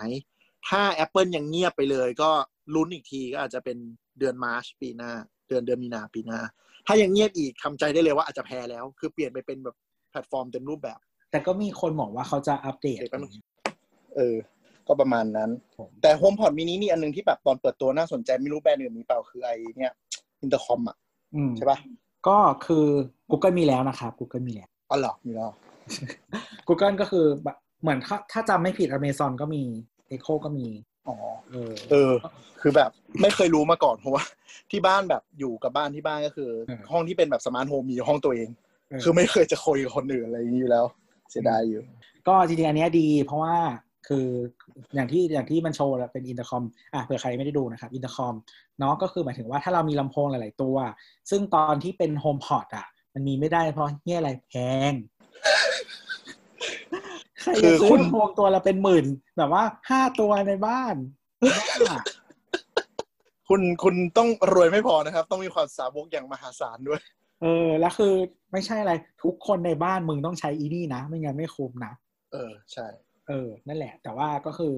ผมผ่อนมินิก็คือถูกลง ถูกลงไม่ได้แปลว่าถูกแล้ว เออ คือจริงๆ ตอนตอนบิวมา นึกว่ามันจะแบบ เฮ้ยเฮ้ยเฮ้ยน่าสนใจน่าสนใจแล้วเปิดราคามาแบบเก้าเก้าเหรียญ 99 เหรียญนะครับ ก็คือ Google เลยนะ Nest Mini เขาขายกันเท่าไหร่ 29 คือหรือเขาขายยี่สิบเก้าถึงสี่สิบเก้าเหรียญนะอันนี้คือแม่งดับเบิลอะ ถูกลงไม่ได้แปลว่าถูกแล้ว โลกเอ้ยชอบชอบชอบชอบประโยชน์นี้มาก คือถูกของ Apple ไม่เคยถูกในสายตาประชาชีทั่วไป แต่ Apple ก็จะบอกว่า เอ้ย เสียงมันไม่ดีเท่าหรอก แต่ว่าตอนเนี้ยคือดูรีวิวไอตัว Google Nest Audio ตัวใหม่ เสียงดีมากๆ 99 เหมือนกันนะก็ รอดูรอดู อันนี้ HomePod ยังต้องใช้เวลาที่ Apple พิสูจน์ตัวเองอีกเยอะ คือต้องยอมรับว่าเป็นตลาดที่ Apple ยังยังค่อนข้างตามหลังชาวบ้านพอสมควร มากๆ ตัวสมาร์ท มาก สปีกเกอร์ ก็คือไอ้ฟีเจอร์ต่างๆอ่ะมันมันแคชอัพแหละ มันคือตามอย่างอินเตอร์คอมเนี่ยก็ตามก็คือ Google Google อะไรเขาก็ทำมาได้แล้ว ซึ่งมีประโยชน์มากก็คืออินเตอร์คอมเนี่ยคือเหมือนเรามีลำโพงหลายตัวนะวางไว้ในบ้าน เราสามารถโทรจากลำโพงหนึ่งไปอีกลำโพงหนึ่งได้นะครับเอ่อเรียกกันอะไรอย่างเงี้ยเนาะเรียกลูกอะไรอย่างเงี้ยสมมติเนาะเรียกคุณแม่อะไรหรือว่าเราอยู่แบบสมมติสมมติเราอยู่แบบอยู่สมมติทำอาหารอยู่ในห้องครัวเนาะ แล้วก็มีคนนั่งอยู่ห้องนั่งเล่น อยากจะแบบถามคุย กินอะไรกินอันนี้ไหมเอาอันนี้ไหมนู่นนี่นั่นก็คือได้ได้เลยนะไม่ต้องโทรแล้วก็คือเวลาอยู่ในบ้านเนี่ย ตะโกนเอาดีแบบไทย บางทีบ้านใหญ่ คือตอน เออ ที่เรา มัน อ เป็น ยู่บ้านบ้านเราต่างจังหวัดอ่ะคือตะโกนไม่ได้ยินนะเว้ยโทรอย่างเดียว ๆ ไม่อันนี้อันนี้คือแบบเป็นปัญหาของแบบอเมริกันชนมากอะคืออเมริกันชนแบบบ้านมันจะใหญ่เลย บ้านใหญ่ เลยเออบ้านใหญ่เลยเข้าใจว่าแบบต้องเนี่ยต้องอินเตอร์คอมกัน ไม่แล้วมันมีอีกอย่างหนึ่งคือเวลาเราอยู่บ้านหลาย ๆ คนไม่ได้พกโทรศัพท์ หมายถึงว่าเราอะไม่ได้เอาโทรศัพท์ติดตัวตลอดเวลาไม่ได้ใส่กระเป๋าเก้งเพราะเราอยู่บ้านใช่ไหมมันเป็นพื้นที่ อืม ที่แบบอ่ะยังไงก็ได้อะไรเงี้ยบางทีเราก็วางไว้โต๊ะนั้นโต๊ะนี้ แต่ว่าไอ้ลำโพงพวกเนี้ยก็คือมันทำให้คุยกันได้สะดวกขึ้น หรือว่าเด็กๆ หรือว่าคนแก่เองอย่างเงี้ย สมมติบ้านใหญ่ๆเนาะก็คือแบบสามารถใช้งานได้ แล้วก็อีกอย่างหนึ่งก็คือ ถ้าคุณใช้สมาร์ทโฮมแต่นี่อาจจะไม่ค่อยแอพพลายกับคนไทยเท่าไหร่นะสิริ อื มั ม นใช้โฮมพอดมันใช้ภาษาไทย ก็ อืม หมายถึงว่ามันจะมีคนที่เขาไม่สะดวกจะใช้โทรศัพท์อะ อืม ในการควบคุมระบบต่างๆเนี่ยก็คือลำโพงมันคือจุดที่ให้คนมาช่วยช่วยตรงนี้ได้เออ อืม ก็คือสั่งอะไรผ่านลำโพงได้หมด ก็คือถ้าเราตั้งชื่อ device เซฟเราก็บอกว่าสิริปิดไฟให้หน่อยมันจะปิดไฟให้ ตามที่เรากำหนดไว้ ปิดไฟห้องนั่งเล่นก็คือเราสามารถตั้งได้ว่า device ตรงไหนเรียกว่าห้องนั่งเล่นอะไรอย่างเงี้ย คืออาจจะใช้เวลาเซตอัพโฮมคิดนิดหน่อยอันนี้ของ Apple แต่ว่าถ้าเซตสำเร็จมันก็จะสะดวกพอสมควร ถูกถูกก็อันนี้อันนี้ไอสั่งสิริภาษาไทยผ่านมือถือแล้วเปิดปิดอะไรเงี้ยใช้ได้หมดเลย อืม ประาณ แต่เหมือนเหมือนกับ อย่างว่าบ้านเราเรื่องของ AI เรื่องเสียงพวกนี้ก็ยังภาษาไทยก็ยังลำบากอยู่ ถูกถูกแล้วก็คือแต่ว่าสิ่งที่ Apple ยังไม่มีก็คือจอก็คือ Google กับ Home ไอ Amazon มันมีแล้ว ถ้าบางคนอยากกดจอแบบเปิดปิดไฟที่จอเปิดนู่นเปิดนี่ที่จอไม่มี จริง ๆ มีโซลูชันคือไปซื้อ iPad mini iPad mini เก่าๆอะไรอย่างเงี้ยหรือว่าไปซื้อมือสองมา เพราะว่าแบบมันก็ไม่แพงมาก แบบเก่าๆหน่อยใช่ไหม แต่ รุ่ เนี่ยคนรับ เก่า มัน ๆผม แค่ ไม่ สี่ ได้ พันเอง เออ แต่เห็นหลายคนที่ทำสมาร์ทโฮมด้วยแพลตฟอร์ม Apple ก็คือนั่นแหละเอา iPad mini ทั้งนั้นเลย ก็คือเราเราไม่ได้ทำนะ เราใช้ในทับเพราะว่าเราเลือกของที่มันใช้หลาย ๆ อย่าง เราต้องไม่ยึดติดกับใครนะ ใช่เผื่อมีคนแพ้เรา เออจริง ๆ คือความแบบติด Apple อย่างมาก ๆ เนี่ยมันจะน่ากลัวตรงที่ถ้าแบบ ถ้าคุณเซตบ้านสมาร์ทโฮมคุณใช้โฮมคิดทั้งหมดอะ อืม แล้วแบบความคอมแพตก็คือคุณก็ต้องมานั่งซื้อ e-home pod ที่แพงกว่าชาวบ้านเท่าตัว ถูกต้องถูกซึ่งทุกวัน เราก็ นี้ เลย เรา ไม่ ยั ค่ ง อยว้าว ทุกวันนี้เรายังใช้ ไม่ค่อย ทุก ว้าว วันนี้เรายังใช้ AirPods อยู่เลย ยังไม่พังเลยยังดีอยู่ แต่ Apple เลิกทำไปแล้ว คือ ซึ่งจ ตอ ริ น งๆเรา อ่ะ สงสัยนะเว้ยว่าทำไมมันถึงเลิกทำเพราะว่าตอนนี้มันเป็นช่วงที่เหมือนอะทุกคนอะมาทำทั้ง Amazon ทั้ง Google อะเข้ามาทำเข้ามาสู่ธุรกิจนี้ AirPod Wi-Fi ก็คือ Wi-Fi router ใช่ใช่ใช่เพราะว่า ซึ่ง Apple เคยทำ AirPod Extreme แล้วแบบ Space อืม โคตรดี ดีมาก เสียอย่างเดียวคือแพงสับ แพงสับแต่แบบเสถียรแน่นดี แล้วยิ่งถ้าใครใช้ environment ที่เป็น Mac ทั้งหมดอย่างเงี้ยมันจะต่อง่ายมาก ก็คือเป็นเป็นเมชที่มาก่อนการนะครับตน รอ ที่ ดู ยัง รอ ไม่ ดู อาจจะกักอะไรไว้อยู่ อาจจะกักอะไรไว้อยู่ เพราะว่า Apple ซื้อ เอ่อเขาเรียกอะไร wireless network unit ของ ใช่ Intel ไป ใช่ใช่ ก็ไม่แน่ไม่แน่ รอดูกันต่อไป ครับผมถัดมา ถัดมาก็คือเขาก็บอกตรงๆเลยว่าเรามาคุยกันเรื่อง iPhone เออคือคือปกติอะถ้าดู keynote iPhone ทุก คือทีมคุกจะขึ้นมาบนเวทีแล้วจะบิวว่าแบบ iPhone เนี่ยนะ next on next we talk about iPhone iPhone เนี่ยเป็นมียอดขายขนาดนี้เติบโตเท่าไหร่ ตอนนี้มี อืม กี่ประเทศขาย อันนี้คือไม่จ้าเข้ามาปุ๊บ ต่อไปพูดถึง iPhone แล้วก็แบบปุ๊บเข้า iPhone เลย ตกใจยังไม่ทันเตรียมตัว เร็วมากเร็วมาก แล้วก็เขาส่งไม้ให้ น่าจะเป็น VP Marketing ปะ รู้จำไม่ได้เลย คือคนที่ เออ ขึ้นมาพูดแต่ละคนจำไม่ได้เลย เป็น อืม เป็นหน้าใหม่หมดเลย ซึ่งดีนะ อืม เราชอบเราชอบ เอ่อผู้หญิงคนนี้เคยน่าจะอยู่อยู่ในคีโนดคราวที่แล้วถ้าเราที่เราจำได้ แต่ว่าจะไม่ได้พูดใหญ่มากเยอะมาก ก็เขาก็มาพูดเรื่อง iPhone นะครับ ผู้หญิงคนนี้คือใส่ใส่ชุดสีขาวนะครับ ถ้าใครดู จำได้ขนาดนั้นเลยวะจำไม่ได้แล้วเนี่ยผ่านมาวันหนึ่งฉันลืมหมดแล้ว นั่นแหละ แล้วก็พูดถึง iPhone เออ แล้วก็เหมือนมันเริ่มจากเรื่อง 5G ปะ เออใช่ใช่ 5G ตัวเบิ่มๆที่ทีมคุกอยู่ก่อน อืมก็เรื่องเรื่อง 5G เนี่ยก็คือ หรือว่า 5G เนี่ยนะครับ จ้ะ คือเขาก็พูดถึงแบบความเร็วอะไรต่างๆ ใช่ไหมก็คือเอ่อถ้าใครติดตามเทคโนโลยีก็น่าจะรู้อยู่แล้วมันเร็วระดับเขาเรียกอะไรกิกะบิตใช่ไหม อืม ในการส่งข้อมูลอะไรอย่างเงี้ยเร็วขึ้น เดี๋ยวเดี๋ยวคิดว่าคิดว่าอันนี้ถามท่านผู้ฟังคือถ้าถ้าสนใจเรื่องเนี้ยเทคโนโลยี 3G 4G 5G อาจจะคิดว่าจับตอนแยกดีกว่า เพราะมันจะค่อนข้างดีเทลเยอะ ถ้าใครอยากฟังอะไรก็ลองฟีดแบ็กมานะ ถ้ามีเยอะระดับหนึ่งอาจจะได้ลองอัดให้ฟังกัน ใช่ แต่นั่นแหละคือ 5G คือของใหม่เร็วโคตรจบ อืมก็แค่บอกว่าเร็วนั่นแหละนะฮะแล้วก็ทีนี้ไม่มีไอ้นี่ด้วยโชว์อะไรนะ ห้องทดสอบสัญญาณ ใช่ ไอห้อ ใช่ งทดส ใช่ อบไอห้องทดสอบสัญญาณเนี่ย มันจะเป็นเขาเรียกว่าอะไรเหมือนมีแท่งๆอ่ะ พุ่งๆเข้ามา อืม รอบตัวเออเพื่อทดสอบมันเป็นมันใช้สำหรับดูดซับสัญเ มันห้องจริงเปล่าวะ หรือว่า 4G ห้องจริงเนาะ ห้องจริง เออ มันดูสวยเกินผิดปกติมากเลยอะคง ก็ แบบ ที่เราบอกไงที่เราบอกว่า คือเคยเห็นห้องแบบนี้มาแล้ว แต่มันไม่ได้เป็นสีนี้ หรือว่าเขาใช้เขาใช้ไฟหรือว่าเขาเปลี่ยนวัสดุ ก่อนหน้าเนี้ย เออ มันจะมีถ้าใครจำได้ตอน iPhone 4S มันจะเคยมีคดีอันนึงเรียก antenna gate ก็คือ เวลาเราจับ iPhone ในท่าทางบางอย่างแล้วสัญญาณหาย เขาก็เลยสร้างห้องทดสอบสัญญาณของตัวเองขึ้นมา เพื่อจะบอกว่ากูเทสโทรศัพท์แล้วนะมึงต้องใช้ ว่าปัญ ได้ หา สิ ปัญหาอยู่ที่มึง ไม่ใช่ปัญหาอยู่ที่มือถือแล้วก็คือแบบตอนนั้นก็คือเหมือนกับปัญหาก็คือ iPhone 4S ใช่ไหม อืมอืม สัญญาณมันหายแบบรันดอมเยอะมากๆ จนคนก็คอมเพลน อืม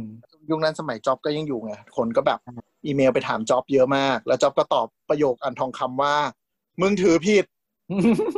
จบ ก็ถือให้มันถูกสิ เดี๋ยวสัญญาณก็มีดี ซึ่งแบบ อืม คือถ้าเป็นตอบสมัยนี้ทัวร์คงลนจนบริษัทงานเข้าอะ ซึ่งซึ่งซึ่งก็คือ Apple ตอนนั้นใช้วิธีแถมเคสครับ คือสรุปก็คือเนื่องจากว่า อันนี้เป็นเกรดความรู้นะ ขอบขอบมือถือหลายรุ่น โดยเฉพาะ iPhone เนี่ย จะมีเหมือนกับขีดเล็ก ๆ ที่เป็น อืม พลาสติก อยู่แล้วเป็น อืม ตัวนั่นแหละ คือเสาเสาสัญญาณ เพราะฉะนั้นแต่ปัญหาคือเนื่องจากยุคนั้นเนี่ยการออกแบบดีไซน์ที่เป็นเคสอลูมิเนียมทั้งนั้นเราไม่มีเสาสัญญาณเป็นชิปแยกเนี่ยแฝงๆอยู่ตามขอบเนี่ยมันใหม่มาก แล้วสิ่งที่เกิดขึ้นคือเหมือนกับสัญญาณมันกวนเวลาเราจับแล้วมันครบวงจร เหมือนกับเราถืออย่างเงี้ยแล้วมันเหมือนกับไม่เราไม่เข้าใจเรื่องเมคานิกมันแต่เหมือนกับไฟฟ้ามันครบวงจรอะไรสักอย่างปุ๊บมันไปตัดสัญญาณดรอกวูบเลย ทีนี้ทางแก้ก็คือจับให้มันแบบผิดธรรมชาติอะ อืม จำได้ แล้วก็คือคนด่าเยอะจน Apple แบบ อ่ะ งั้นเดี๋ยวกูแจกบัมเปอร์แล้วกัน จบ คือมันมีอย่างนี้ด้วย คือเขาบอกว่าตอนเทสอะส่วนใหญ่แล้วว่ามันจะใส่เคสหรืออะไรบางอย่างไว้เพื่อเทส เพราะว่าไม่ให้คนเห็นโทรศัพท์ อ๋อ เออเอ มัน อ ก็เลยเป็นสิ่งที่ไม่พบระหว่างเทส เขาไม่คิดว่าสิ่งนี้จะเกิดขึ้น เพราะว่าทุกพอพอเราใส่เคสปุ๊บอะจับยังไงอะมันจะไม่สัญญาณมันจะไม่หาย อืมอืมอืมคือตอนเครื่องทดสอบ iPhone หรือมือถือทุกรุ่นมันจะเหมือนกับเป็นกล่องสีดำๆอ่ะ ทุกรุ่นเลยใส่ไว้ เพราะฉะนั้นก็เลยเอออาจจะไม่เจอปัญหานี้ไม่โคตรตลก ถือผิดท่าไปแก้วิธีถือสิ ใช่ แต่ว่ามันมีจุดไอ้นี่ก็คืออันนี้ถ้าถ้าใครสังเกตหลังจากงานแล้วมาดูสเปคหรือนู่นนี่นั่นนะคะก็คือ มันจะมีคลื่นมิลลิมิเตอร์เวฟนะคะมิลลิมิเตอร์เวฟคือคืออะไรก็คือ 5G มีหลายคลื่นเหมือน 4G 3G อะไรนี่แหละมีหลายคลื่นอันนี้ก็เป็นคลื่นอันหนึงเนาะแต่ว่าคลื่นเนี้ยมันทำให้ทำความเร็วได้มากกว่าคลื่นอื่น แบบเยอะแบบเยอะมาก ๆ ๆ แต่ ง่ายๆ แต่ก็คือมีแค่ประเทศเดียวที่จะได้ iPhone รุ่นนี้ไป ก็คืออเมริกา ก็เวลาไปสังเกตนะ มันจะมีแบบของเครื่องด้านหนึ่งของเครื่องด้านล่างล่างหน่อย มันจะมีเหมือนเจาะช่องไว้ แล้วก็เป็นพลาสติกสีๆแปะ เออน่าน่าจะเป็นแถบพลาสติกสีขาวๆอ่ะเป็นประเหมือนขีดหนึ่งจะมีอยู่แค่เครื่องอเมริกาให้เข้าไปเข้าเว็บ Apple อเมริกากับ Apple ไทยก็ได้ อืม ภาพจะไม่ ใช่ใช่ก็จะเป็นประเทศเดียวที่มีเนาะสีจะเป็นตามสีขอบเครื่อง อืม ก็ก็ยังไม่เห็นคนด่าเท่าไหร่ ก็ไม่ได้หมายมากปะวะ มันก็แบบแค่ส่วนหนึง เออ ไม่รู้ดิ ไม่แต่เราแต่เราก็คุยกับเคนว่าคือจริง ๆ แล้วว่าเน็ตที่อเมริกาไม่งห่วย คือคือเหมือนกับ คือเรากับตัวเคยอยู่อเมริกาสักพักหนึ่ง เราจะ อืม คงว่าเป็นประเทศที่เจริญที่ระบบสัญญาณมือถือเข้าขั้นแบบระยำอะระยำมากมากมากมาก ๆ ถึงมากที่สุด เราก็เลยเหมือนกับเหมือนกับอเมริกาก็เลยพยายามผลักดัน 4G 5G เยอะอะไรเงี้ยเพื่อให้รู้สึกว่าเน็ตมันอยู่ในเลเวลที่แบบใช้งานดูคอนเทนต์ทั่วไปได้นี่หรอกไหม คือจะบอกว่า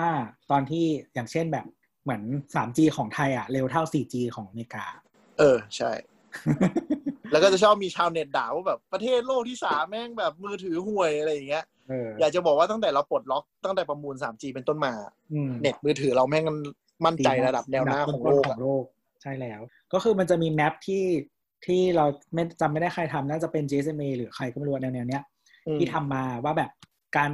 ให้บริการ 3G ของทั่วโลก ก็คือประเทศไทยอ่ะ ถ้าซูมเอาอ่ะ ก็คือจุดที่ให้บริการอ่ะเป็นรูปแผนที่ประเทศไทยเลย เออแม่งถึงทุกที่ยันชายแดนอะโคนงงแบบบางทีจะมีไปทำไมก็ไม่รู้แต่แบบถึงจริง ๆ ทั่วถึงมาก แต่ถึงกระนั้นนะครับมีเจ้าหนึ่งยังไม่มีนะ ๆจะเจ้าเจ้าหนึ่งที่ที่มีป้ายอยู่ตรงตำแหน่งยอดเขาสักที่ แต่แม่งไม่มีสัญญาณ โคตรเกลียดแม่งเลย เขาบอกว่าปีหน้ามาปีหน้านะครับ อะไรนะ ก็ อ๋อจะไม่หยุดค่ะ จะไม่หยุดจะไม่หยุดก็เลยไปเลย กูลาออกเลยค่ะ เออนั่นแหละเพราะฉะนั้นน่ะก็คือส่วนหนึ่งก็คือเหมือนส่วนตัวเราก็เลยคิดว่า เออ แบบอเมริกามึงอยากเร็วมึงเร็วไปเลย เพราะว่า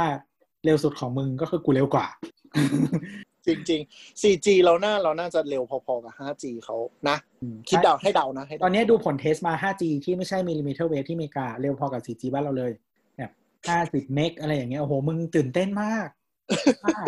แล้วแบบตอนตอนคีโนดอะคือเมืองไทยเวลาแบบตอนเอเอสคือให้ดูโฆษณาเอเอสเฮ้ยเราบอกแบบแล้วช่างแม่งทุกแบรนด์อะเอเอสทูดีแท็กอะเวลาโฆษณาจะแบบ ครอบคลุม 99.99%แล้วแบบเป็นสีถมทั้งประเทศใช่ป่ะ อืม อีคีโนดเมื่อวานที่แบบผู้บริหารบริษัทมาพูดอะแม่งพูดแบบ coverage คือครบทุกเมืองใหญ่เลยอะแม่งเป็นแบบปักหมุดเป็นเมืองเมืองเมืองเมืองแล้วแบบประเทศมึงเบอเริ่มอะมีแค่เมืองหลักๆอะไรแม่งสู้แบบเราไม่ได้จริงๆอะ ก็คือส่วนหนึ่งประเทศมันใหญ่แหละ แล้วคนมันไม่หนาแน่น ใช่ใช่ คน ใช่ มันไม่หนาแน่นก็มีปัญหา แต่ว่าแต่ว่าจะบอกว่าถึงกระนั้นนะฮะ อยู่ในเมืองสัญญาณก็ห่วยอะ ไม่รู้ทำไม เออเออไม่รู้ทำไมเหมือนกัน แล้วก็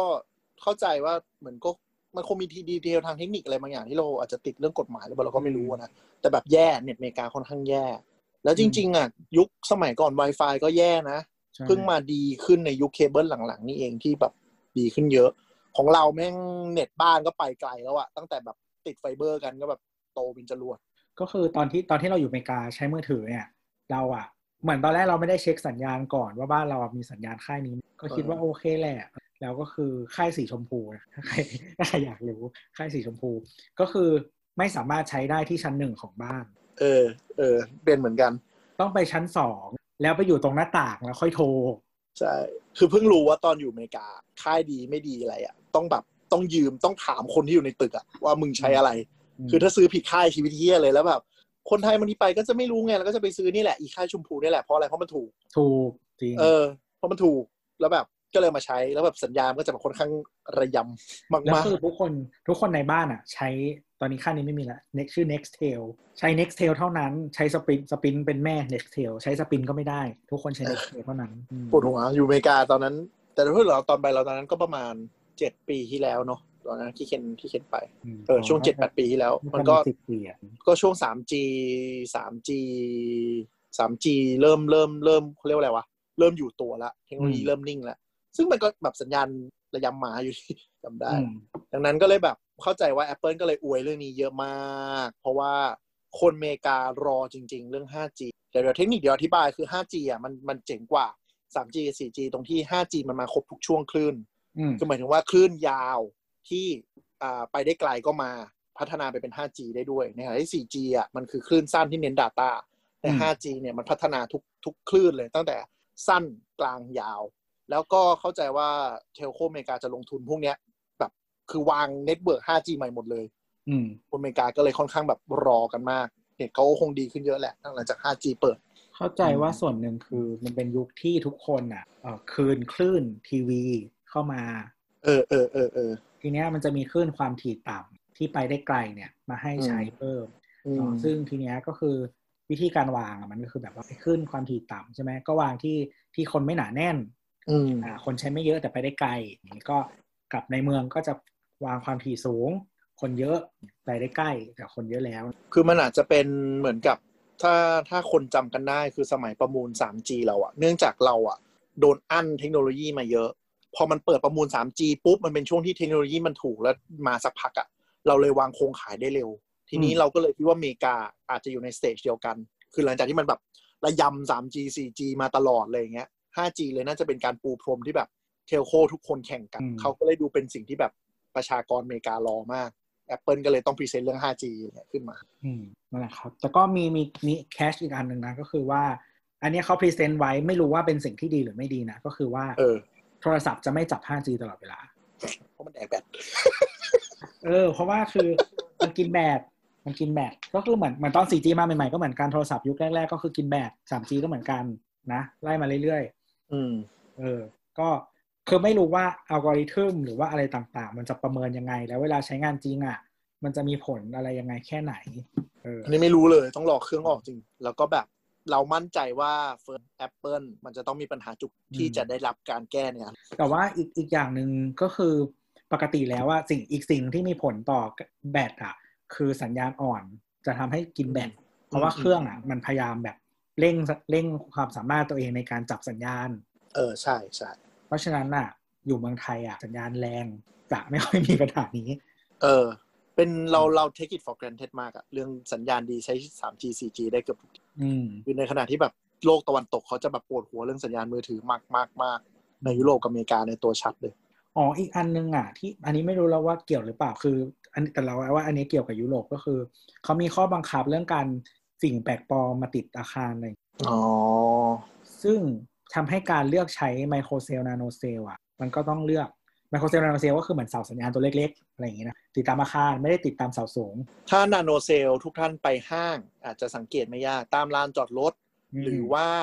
เวลาเดินไปทางห้องน้ำหลายห้าง ที่มันเป็นส่วนของห้องอะไรเงี้ย เราจะเริ่มมันจะเป็นเป็นคล้ายๆเราเตอร์สีขาวๆเล็ก อืม ๆแปะอยู่ อืม นั่นเรียกว่านาโนเซลใช้ในพื้นที่แบบอับสัญญาณจริง ๆ ในตึกหรืออะไรอย่างนี้ ส่วนไมโครเซลก็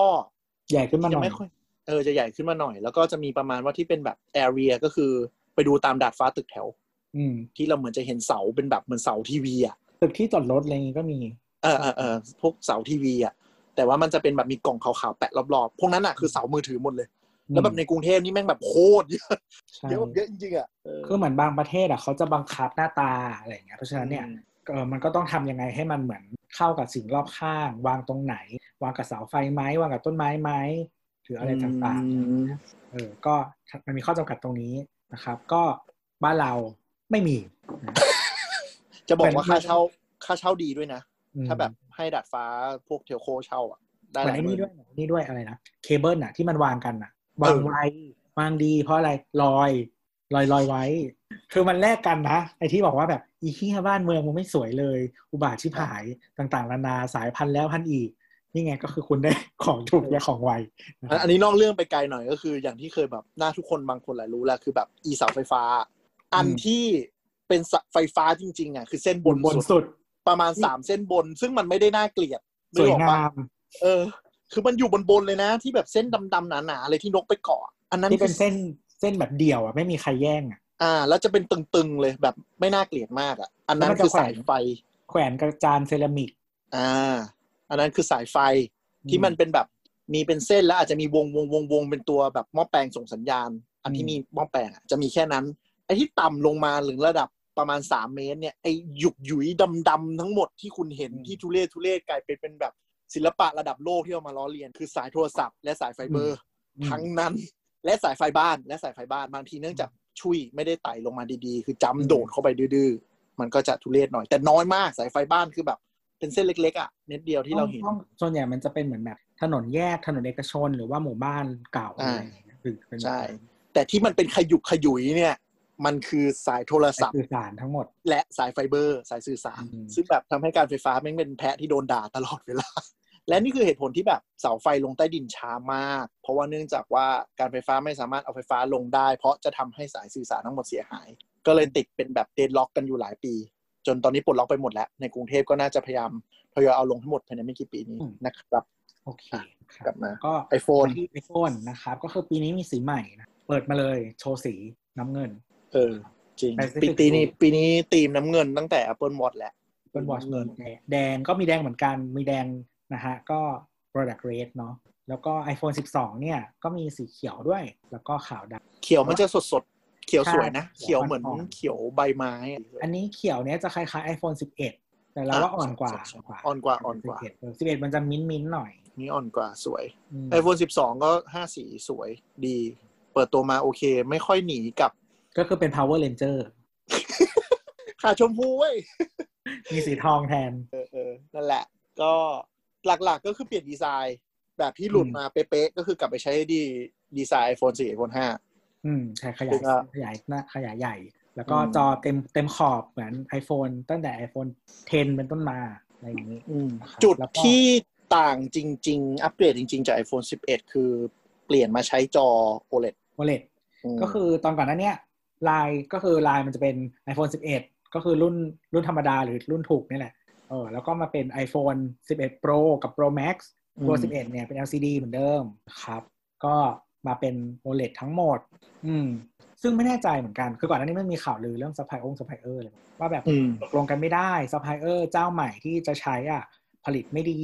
นะครับ ก็คือ BOE อันนี้เป็นบริษัทจีนหลักๆที่ Apple จะใช้จอจะมีแบบ Samsung LG เนาะมี BOE แล้วก็มี Japan Display อะไรประมาณนี้ ซึ่ง Japan Display เนี่ยก็ยังไม่ เออไม่รู้เรื่องเรื่องดราม่าซัพพลายเออร์จอนี่ยังไง แต่แบบ เนื่องจากเวลา Apple จะผลิตอะไรทีอะวอลลุ่มแม่งระดับสิบ10 ล้านพอมาระดับสิบ10 ล้านปุ๊บเนี่ยซั พพลายเออร์ต้องประมาณว่าจับเซ็นคอนแทรคแล้วก็ลงทุนโรงงานใหม่ให้ด้วย ไม่งั้นแบบอยู่ไม่ได้ ไป ไม่อยู่ไม่ได้หมายถึงว่าแบบออเดอร์มันเยอะเกินจนแบบบริษัทเขาไม่สามารถเซิร์ฟลูกค้าคนอื่นได้อะไรอย่างเงี้ย มันเป็นมันเป็นเขาเรียกว่าอะไรอ่ะ เป็นความซวยในโชคดีส่วนหนึ่งถ้าได้เป็นซัพพลายเออร์ของ Apple อะก็คือเหมือนกับคุณโชคดีที่คุณได้ออเดอร์ใหญ่มากๆ แล้วก็แบบสามารถทำให้ธุรกิจมันดำเนินไปได้อย่างดีอ่ะ แต่ว่าในขณะเดียวกันมันก็กดดันในการส่งมอบ กดดันในแง่ของคุณภาพที่คุณบังคับแล้วบีบเรื่องมาจิ้นกำไรต่างๆโดนบีบหมด ใช่ก็ประมาณนั้น แต่ว่าอันนี้คือพอเป็นจอ OLED เนี่ย อันนี้เผื่อท่านท่านผู้ฟังที่ไม่ได้ตามก็คือจอ OLED มันจะเป็นแบบเทคโนโลยีแบบหนึ่งซึ่งทำให้คอนทราสต์อะความดำมันสวยกว่า LCD เดิมๆมาก ฉะนั้นใครใช้ iPhone XR หรือ 11 ก็จะพบว่า iPhone 12 เนี่ยจอเปลี่ยนเยอะ อืม ซึ่งจอก็คือสามารถไปดูได้ในรุ่นโปร มันคือจอโปรเก่านั่นแหละ ก็บอกว่าอะไรสองหมื่นมะสองหมื่นคอนทราส สองล้าน สองล้านต่อหนึ่ง เออ เออ มันก็เวอร์ไปงั้นแหละ จริงๆ มันใครมานั่งแยกสองล้านเฉดได้วะ ใช่ แต่นั่นั่น น แห แห ละ ละคือ คือ คือเขาอะทำสไลด์ใหญ่มากแล้วก็เราก็ไปเทียบสเปคกับตัวเดิมไอ้เหี้ยเท่ากันดี กว่า ทำไมมาดูเมืองใหญ่จัง นะฮะ ที่มีอ๋อมีมีอันที่มีเพิ่มก็คือ ความละเอียดใช่ไหม เพิ่มมาสองปะ เออ อุบาทอ่ะ มันไม่ค่อยแบบสระสำคัญอ่ะ แต่ท่านผู้ฟังถ้าแบบอยากไปดูสเปคก็แบบ e เว็บไอโฟนไทยทั้งหลายแม่งแบบแปะสเปคกันล้นแย่งทำคอนเทนต์กันสุดก็ไปดูดูเอาแล้วกัน ไม่คือบางทีอ่ะเหมือนหรือหรือเพราะคราวนี้มันไม่มีคอนเทนต์ให้พูดไม่รู้ว่าแต่มันหยิบมาพูดหมดเลย เราก็รู้สึกว่าอ๋อเออเยอะว่ะเยอะว่ะ ใช่ แล้วพอไปย้อนย้อนเทียบของกับไอ้เหี้ยก็เหมือนเดิมนี่หว่า มันคือ Apple Magic เว้ย แบบ เออ เราแบบได้อะไรนะ จอที่สุดยอดที่สุดเลยอ่ะ แล้วแบบเอ้า อืม มึงก็เหมือนคนอื่นดิวะ ก็อย่างเช่นมันมีพูดเรื่องความสว่าง ก็คือความสว่างสูงสุดพันสองร้อยนิต อ่า แล้วก็ถ้าต่ำหน่อยก็คือ 800 นิต แต่ เพื่อการ แต่ เพื่อการเปรียบเทียบ พันสองร้อยนิดเนี่ย เฉพาะคอนเทนต์ HDR นะ อืม เออ ไม่ได้เปิดตลอด เวลาใช้ เปิดตลอด งานทำ ก็คือ ทำ แปดอ่าแปดร้อยนิดเท่าเดิม เออ แต่คือจะบอกว่าคือคอมถูกๆอะครับ โน้ตบุ๊กอะไรอย่างเงี้ย มันสว่างประมาณแบบ 300 นิตอะไรอย่างเงี้ย ความสว่างก็จะช่วยมากเวลาดูคอนเทนต์ อย่างที่บอกคอนทราสต์เยอะ อืม ๆ เพราะว่านึกถึงสภาพใครนอนดู Netflix บนมือถืออะมันก็จะต้องมานั่งดันความสว่างขึ้นนึกออกปะ อืม นั่นแหละ ถ้านิดมันสูง มันก็จะช่วยให้ว่าเราดึงความสว่างขึ้นไปไม่เยอะ แล้ว อืม ภาพมันก็จะชัดขึ้นมา เป็นเรื่องที่ดี แล้วก็การเป็น OLED อ่ะ ก็คือการเป็น LCD เนี่ย มันคือหมายถึงว่าเรามีพิกเซลเรียงๆ ใช่ไหม แล้วก็มีไฟหนึ่งอันส่องทั้งแผง แต่ว่า OLED อ่ะทุกพิกเซลมันคือมีแสงเล็ง อืม แสงได้ด้วยตัวเอง ก็พิกเซลไหนที่ดำก็คือปิดไฟนะครับ อ่าใช่ เพราะฉะนั้นเนี่ยมันก็จะดำสนิทกว่าเนาะโดยไม่แยกคือ LED L LCD อย่างเวลาเป็นทีวีใหญ่ๆอ่ะถ้าเป็นทีวีใหญ่อันเนี้ยจะเห็นชัดเลยเวลา LCD อ่ะคือเขาใช้วิธีแบบอาจจะมีหลอดไฟแยกส่วนหลายหลอด เพื่อกระจายแบบถ้าตรงนี้แบบภาพภาพดำอะไรเงี้ยก็จะได้ปิดไฟตอนตรงนั้นหรือรีไฟก็ตาม แต่ว่า อืม OLED ไม่ต้องทำแบบนั้นมันทำเป็นลายพิกเซลได้เลยมันก็จะละเอียด คือแต่ละเม็ดสีมันเปล่งด้วยตัวมันเองแล้วมันดับด้วยตัวมันเอง อืม นี่คือนี่คือความความเจ๋งของมันเลยทำให้คอนทราสต์คำว่าคอนทราสต์ก็คือส่วนที่เป็นภาพกับส่วนที่เป็นสีดำมันจะไล่เฉดได้ดีกว่า ม อันนี้คือแนะนำสำหรับคนที่เล่น iPhone รุ่นธรรมดา อืม แล้วจะข้ามมาตัวเนี้ยเรื่องจอเนี่ยได้เยอะ คือถ้าเป็นคนแคร์เรื่องจอเรื่องอะไรนะ ใครเล่นเกม ใครดูหนังบ่อย จะมีตรงเนี้ยเมเจอร์อัปเกรดเลยสำหรับ iPhone รุ่นธรรมดา คุ้มคุ้ม คุ้มคุ้มแล้วก็งานดีไซน์ก็คือจากอลูมิเนียมทั้งแผ่นใช่ไหม อืม เออ ก็มากลายเป็นแบบขอบสแตนเลส สแตนเลส medical grade นะเว้ย ผ่าตั ไม่ ด ไม่ นะเว้ย สิบสองกับสิบสองมินิเป็นอะลู อ๋อเออสิบสองสิบสองไม่เอารู้โทษที แต่ว่าเปลี่ยนดีไซน์มาเป็นแบบเหมือนสมัย iPhone สี่ห้า ใช่ iPhone 4 iPhone 4S iPhone อืม 5นะครับ ซึ่งบางคนก็อาจจะเกลียด เพราะว่าแบบมันจับแล้วมันขอบมันจะคมๆหน่อย อะไรอย่างเงี้ย เราไม่ค่อยชอบเราชอบแบบปัจจุบันมากกว่า อ่านั่นชอบ อันนี้อันนี้ทีมชอบทีมทีมเป็นก้อนๆมากกว่า เออ เราจะได้กลับมาทำขนมชั้นอีกรอบ ที่เอามาจับมาวางซ้อนกัน ไม่แต่มันวางซ้อนไม่สนิทเพราะเฮียอะไร กล้อง เออว่ะ เออว่ะ สมัยก่อนมันไม่กล้องมันแบนๆนี่ว่ะ สมัยก่อนกล้องมันไม่มีบัมป์เดี๋ยวนี้กล้องแบบ เออ บัมป์แบบโผล่มาเยอะชิบหาย iPad เนี้ยโผล่มาทำเฮียอะไร เออ iPad นี่โผล่มาทุเรศอะโถนาเลย คือแบบมึงเอากล้องออกก็ได้นะ จริงจริงจริง iPad มึงมีกล้องไว้ทำไม มีให้พวกกูด่าคนที่หยิบ iPad ขึ้นมาถือรูปถ่ายรูปเวลาไปที่สาธารณะ เออ จริงจริงจริงแบบมึงจะมีทำไมวะกล้องแบบมี อืม แล้วก็พอมาถ่ายกันก็เกะกะเห็นบาง อืม เต็มไปหมดไปคอนเสิร์ตนี่คือแบบกูดูจากจอมึงชัดกว่า อ่ะทีนี้นะครับก็เอ่อทีนี้สิ่งที่เขาพูดเรื่องต่อไปเนาะก็คือ CPU CPU อันนี้ก็คือ A14 นะครับ ซึ่ง เคยพูดถึงเขาเคยพูดถึงมาแล้วใน Air 4 ซึ่งใช้ A เอ่อ CPU ตัวนี้ A14 เออ อันเนี้ย อันเนี้ยแบบคุยกับเพื่อนหลายคนก็เลยรู้สึกว่ามันว้าวน้อยลง เพราะปกติ CPU ใหม่มันจะเปิดตัวพร้อมไอโฟนทดเสมอ อืม แล้วมันจะมีความว้าวคือแบบ เฮ้ยไอโฟนแม่งแรงขึ้นเยอะอะไรอย่างเงี้ย แล้วพอมันโดนสปอยไปงานที่แล้วก็จะรู้สึกว่าแบบ ก็โอเคอะรู้ว่ามันต้องมาอยู่แล้วล่ะอะไรอย่าง อื เงี้ย ม ใช่แล้วก็คือจริงๆ ตอนที่งานที่แล้วอ่ะ มันจะเป็นเหมือนแบบกึกนิดนึงว่าแบบอ่ะใช้ A14 เหรอ เออ แบบตกใจอยู่ๆก็โผล่มาแบบไม่ได้ไม่ได้คิดมาก่อนเลย เออเพราะปกติอ่ะมันไม่ได้ใช้ A มันจะไม่ได้ไม่ได้มาก่อน iPhone ว่างั้นเถอะ อืม iPad มันจะเปิดตัวหลังเสมอ อืม แต่ว่าปีนี้เนี่ยอย่างว่ามันน่าจะมีปัญหาเรื่อง supply chain แล้ว iPad อ่ะ เข้าใจว่ามันแบบยอดผลิตมันไม่เยอะเท่า iPhone อยู่แล้วไง iPhone อืม มันแบบโคตรเยอะ ก็เลยทำให้ว่าอาจจะแบบไปเปิดตัวใน iPad ก่อนเลย ซึ่งตอนนี้ยังไม่ขายเลยนะครับไอแพด ก็ ตอน งงสัตว์เปิดตัวทำไมก็ไม่รู้งงโคตร ณวันที่อาจนะครับ ก็คือตอนนั้นอ่ะมันเปิดตัวอยู่ iPad Air 4 เนาะแล้วก็ iPad 8 เอออะไรแบบเนี้ย iPad 8อะขายแล้ว เออ ส่วน iPad Air 4อะยังไม่ขาย คือมันมีข่าวลืมแบบว่าวันก่อนที่จะมีคีโนดด้วยว่า เขาจะประกาศวันขายในคีโนด ในคีโนดนี้ในคีโนดนี้ ค เอ รั้ง อ นี้ เออแล้วก็เงียบเว้ย ไม่ประกาศ เออ แล้วก็ไม่ประกาศเว้ยยังไม่รู้ว่าจะขายวันไหนอยู่ดี แบบอะไรวะ มึงทำ คือตอนแรกตอนแรกลือหนึ่งว่าลือหนึ่งว่าจะขายสิ้นเดือน หรือว่า อืม ขายต้นเดือนตุลามันไม่ขายลือสองบอกจะประกาศ วันนี้อีเหี้ยไม่มี เออ ในขณะที่ในงานไม่ประกาศวันขาย iPhone แล้วเรียบร้อยอ่ะ เออ iPad ก็ยัง iPad Air 4 ก็ยังลอยเทงเต้งต่อไปงงโคตรโคตร ก็ใครที่รออยู่นะครับ ซื้อ iPad Pro 2018 ไปก่อนก็ได้ อ่ะ เออ ไอไอเนี่ยอะไรนะ อ๋อ เออ A14 ก็ตามสไตล์แรงขึ้นทั้งการ์ดจอทั้ง CPU คือ คือ CPU อ่ะถ้าเทียบถ้าเทียบจากตัวเดิมอ่ะมันเพิ่มคอมาเป็นหกเอ๊ะประมาณเป็นหกคอ เออ แต่ เนื่องจากแบบคืออะไร คือตัวเองก็ใช้สินค้า iPhone ในอะไรอย่างนี้ อื นะ ม แต่แบบเรื่องสเปค Apple ไม่ได้แคร์มาก เพราะว่ามึงไม่มีตัวเลือกอยู่ดี อืม คือใช้ไปเถอะมันก็แรงขึ้นอะแต่ว่า ก็เขาก็เคลมไปตามปกติว่าแรงสุดในตลาดนู่นนี่นั่น คือคือเราไม่รู้จะไปเทียบกับอะไรนึกออกปะเพราะไงมันก็แรงแหละเออ ม ก็เลยแบบไม่ได้แคร์มากเรื่องสเปคอะไรเรื่องเท่าไหร่ แต่ว่าจุดที่น่าสนใจก็คือ CPU เนี่ยยุค CPU มือถือหลังๆอ่ะมันเติบโตเร็วมาก อืม สิ่งที่น่าสนใจคือเขาเรียกว่าสถาปัตยกรรมก็คืออการผลิตตัว